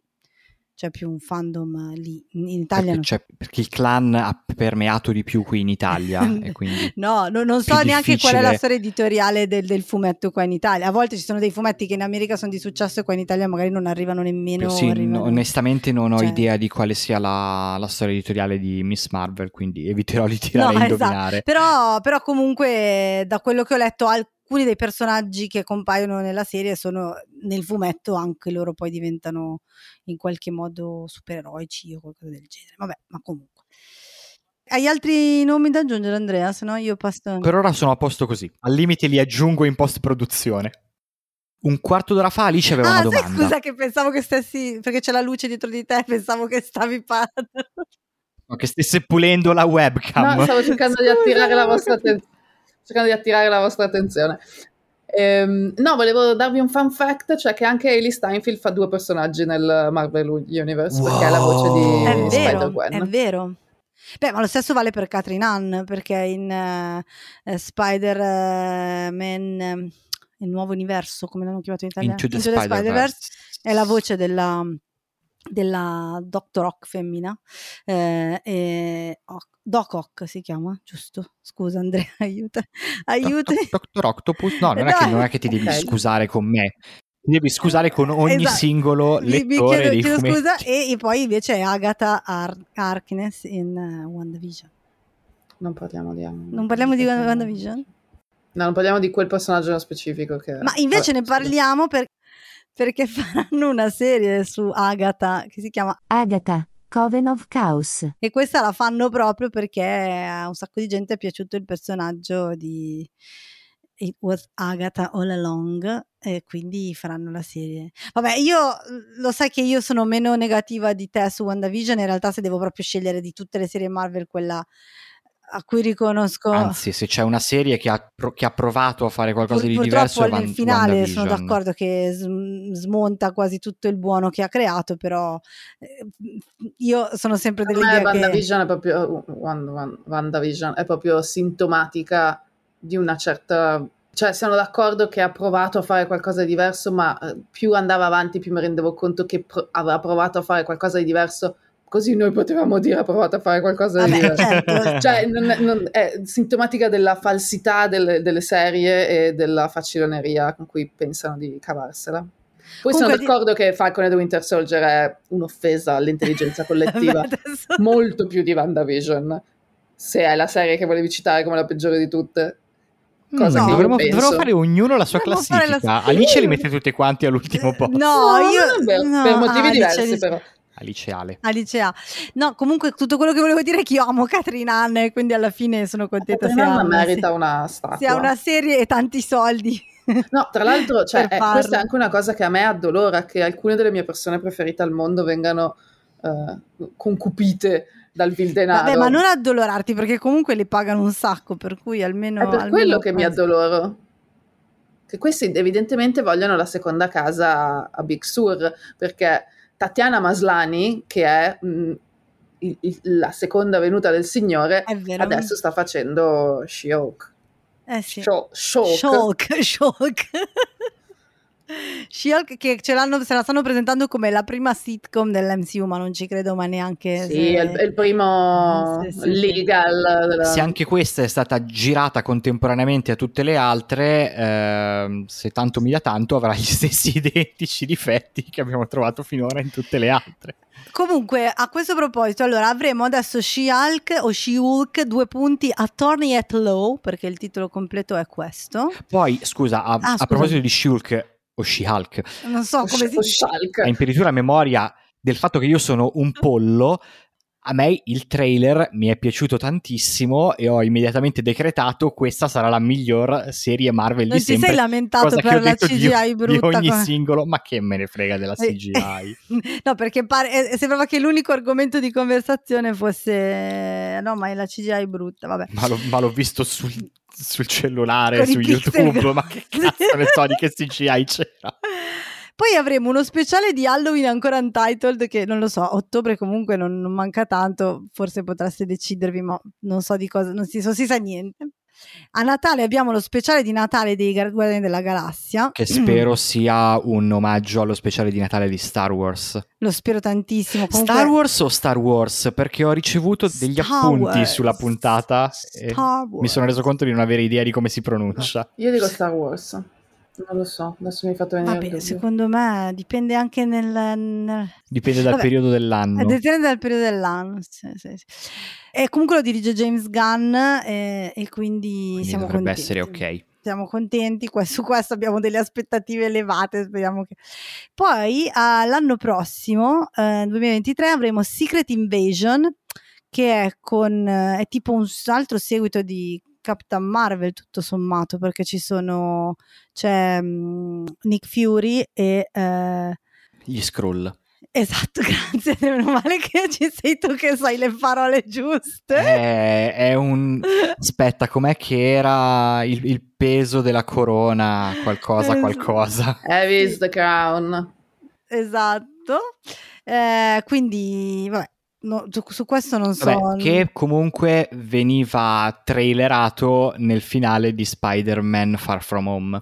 Anche, esatto. che Nick esatto. Fury è su un'astronave nello spazio insieme agli Skrull e un sacco di Skrull sono sulla Terra che stanno fingendo di essere dei personaggi Marvel. Comunque, questa serie ci saranno, oltre a Samuel L. Jackson che fa Nick Fury e Ben Mendelssohn che fa lo- il personaggio Lo scroll principale. Lo Skrull principale ci saranno Kobe Smulders, Martin Freeman e Don Cheadle.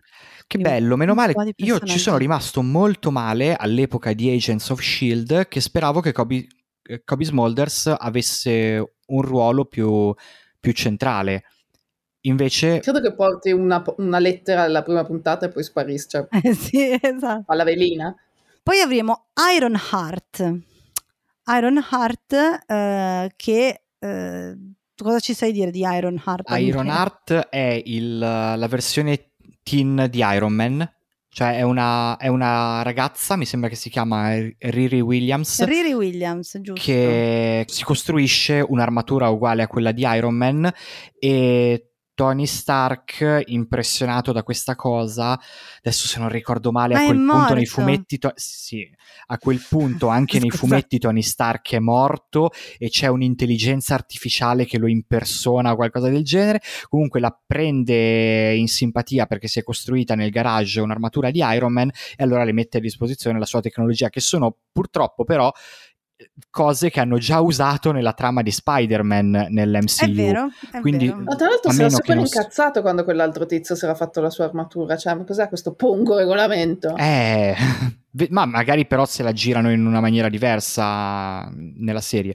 Comunque dovrebbe seguire Riri Williams che, che diventa Iron Man The Second. Sappiamo già, c'è un casting.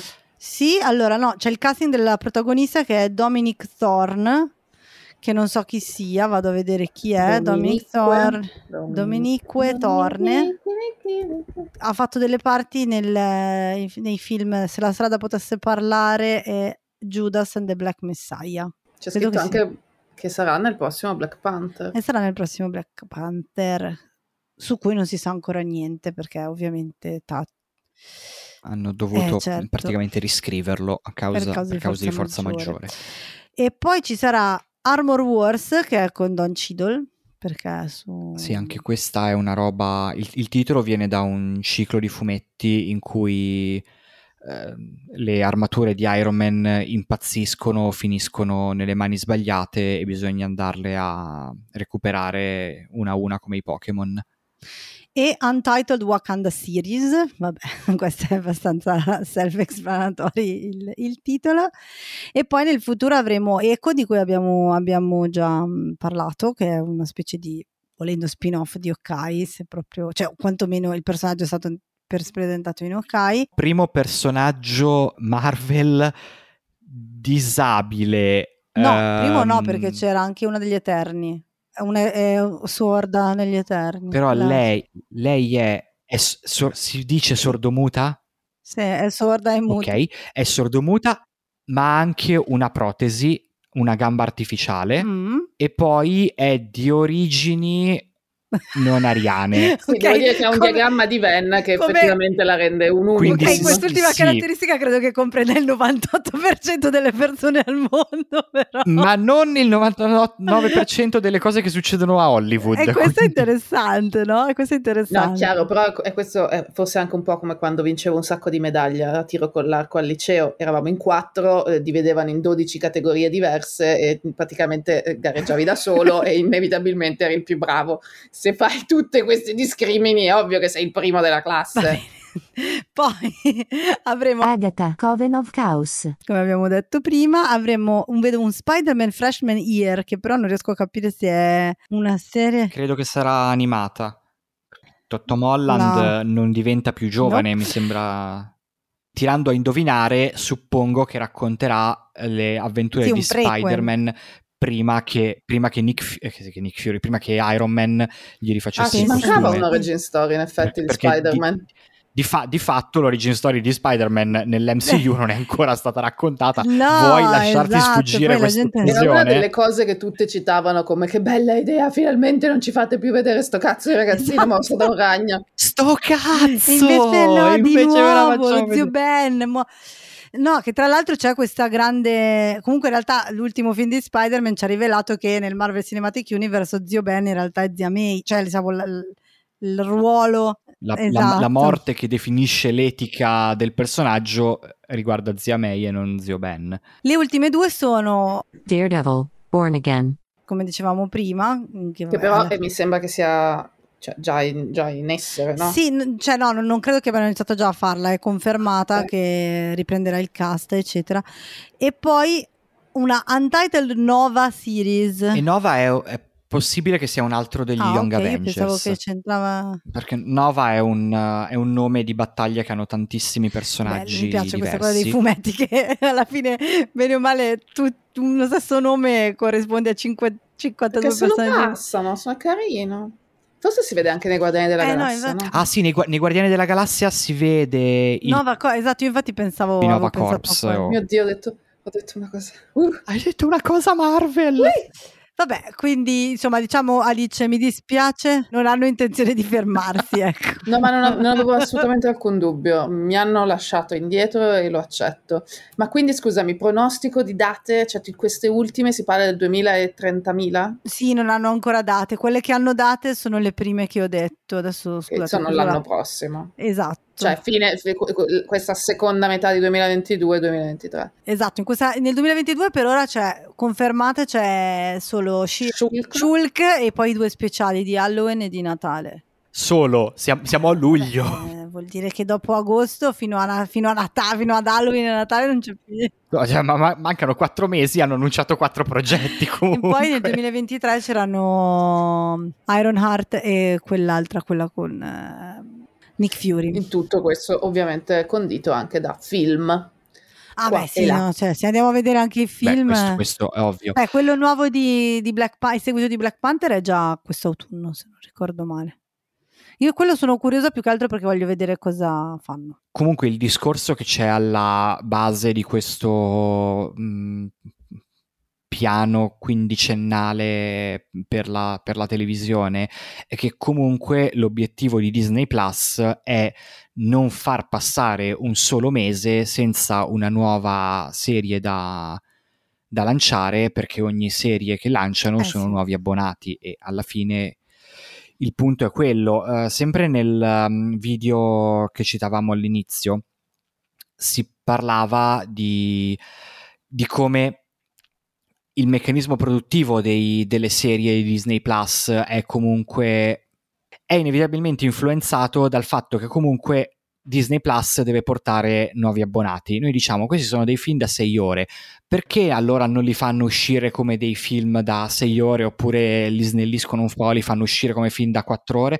No, perché se fai uscire una puntata alla settimana per due mesi, sono delle persone che si devono fare l'abbonamento Disney Plus. Se tu fai uscire il film, uno fa il trial da una settimana, un mese, quello che è, si guarda quella cosa e Sì, poi tanti Tra saluti. l'altro, il fatto che Disney Plus abbia reintrodotto, mh, l'ha fatto anche Apple TV Plus, in realtà tutte le piattaforme che non sono Netflix e non possono contare su 72 nuovi titoli a settimana hanno, sono ritornate al modello, bene o male, spe- quasi sempre di un episodio a settimana invece che binge. Però non sono serie pensate per essere, cioè il punto è, come hai detto tu giustamente prima, citando quel TikTok, sono fatte comunque tutte insieme, cioè hanno reintrodotto la distribuzione settimanale per obbligare la gente a farsi l'abbonamento, o convincere insomma la gente a farsi l'abbonamento, senza i pro che comunque aveva il fatto di fare una serie eh, già pens- comunque pensata per essere distribuita un episodio a settimana e anche spesso, ovviamente se fai solo sei puntate no, ma se fai una roba lunga è ovvio che non viene fatta tutta insieme, viene fatta nel corso del tempo e questo, vabbè, l'abbiamo detto mille volte, ha i suoi difetti ma anche i suoi pregi. No, appunto, cioè noi fin da The Mandalorian salutavamo il nuovo avvento delle serie distribuite un episodio alla settimana come un ritorno all'epoca d'oro della televisione, ma in realtà no, perché dietro non c'è la volontà di tornare all'epoca d'oro dei soprano, eccetera, ma c'è soltanto la volontà di vendere più abbonamenti. E soprattutto non sono comunque, come hai appena detto tu, serie fatte con un'idea di serialità, ma film lunghissimi e spezzettati per camuffarli da serie. E Esatto. che cazzo? Tranne proprio The Mandalorian, che è l'unico che in realtà è una vera serie. Eh, perché lo, The Mandalorian lo hanno fatto per Sì, è fregarci. andata sicuramente. È andata... Quando ti fanno vincere la prima volta il gioco delle tre carte. Esattamente. Esatto. Credo che su questo possiamo concludere questa breve puntata. che Sì, mi piace quando riusciamo a sintetici, sì, sì, sì, comunque a non- sì, di Poco, dire, dire solo il necessario. Esattamente.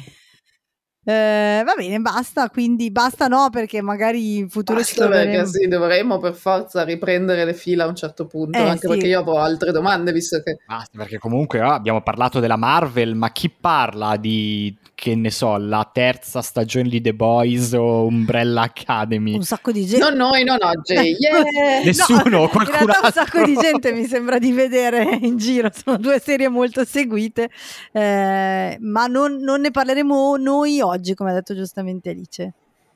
Forse ne parleremo noi, ma in un'altra occasione. Forse ne parlerà qualcun altro oggi. Invece, se voi volete parlare con noi, scriveteci uh, sulla Anche nostro... di The Boys, volendo. Nessuno vi risponderà. No, Non so io, io, qualcuno- la se- io sono in pari. Ah, Ok, allora Alice vi risponderà. Io sono in pari con gli spoiler e ho letto un'interessante intervista di Eric Kripke che allora, Eric, parlava scusate, di come... prima di concludere, Eric Kripke è il mio nuovo idolo, non me l'hai mai fregato niente di, di Mi Superman. sa che abbiamo letto la stessa di cui ha intervista. detto basta questi che dicono è un film da 10 ore, è una cazzo di serie tv, se fai una serie tv fai una serie tv. Oh, qualcuno doveva dirlo. Vabbè, questo, questo viene da quasi 15 anni di Supernatural, quindi sicuramente ha, Se- ha degli Esatto, se non, se non ha l'autorità lui per parlare di serialità, Grazie, non ce l'ha grazie. cavalli in nessuno. questa corsa, perché lui ha visto quanti soldi può fare se non fa parte della Marvel, ma fa 15 stagioni, che poi lui ne ha fatte molte meno. No, ma The Boys, per esempio, è una serie TV. Cioè, parlando di supereroi, poi possiamo avere delle opinioni divergenti su The Boys, ma se tu guardi una serie della Marvel e, e The Boys, una è una serie TV e l'altra no. Una ha una premessa più interessante. Vi ho triccate nel parlare di The Boys alla fine. Io ho visto la prima stagione e ho iniziato la seconda, ma non ho capito un cazzo e quindi ho deciso di smettere di guardarla. Però adesso è arrivato Jensen Ackles, quindi... Mm, mm. Mm, ci stai Mm. pensando. Vabbè, noi avevamo detto che non parlavamo di The Boys, quindi salutiamo. Salutiamo. Ciao. Salutiamo, ciao. Ciao. È Ciao. stato bello. Ci trovate su Instagram a pilota.podcast, forse su Twitter, ma non ho disinstallato l'app. quindi Anch'io. Andrea si prende esatto, responsabilità la di rispondervi su Twitter. Quindi può succedere di tutto. Vi prego, avvisateci su Instagram se succede Esatto, qualcosa di assurdo. su Twitter e poi mandateci dei Diventa un account 100% dedicato a Clock and Dagger. Ehm, E, basta, questi sono, sono il, il punto e mezzo in cui ci potete trovare. E ringraziamo anche Querti, come sempre. Non ringraziamo mai Abbiamo ringraziato abbastanza. esclusivamente Querti perché non abbiamo ringraziato nient'altro e nessun altro. Andrea, tu vuoi dire qualcosa? Non hai parlato molto. Eh, ringrazio Dio, Dio e il mio agente. Va bene, alla prossima. Ciao! Ciao.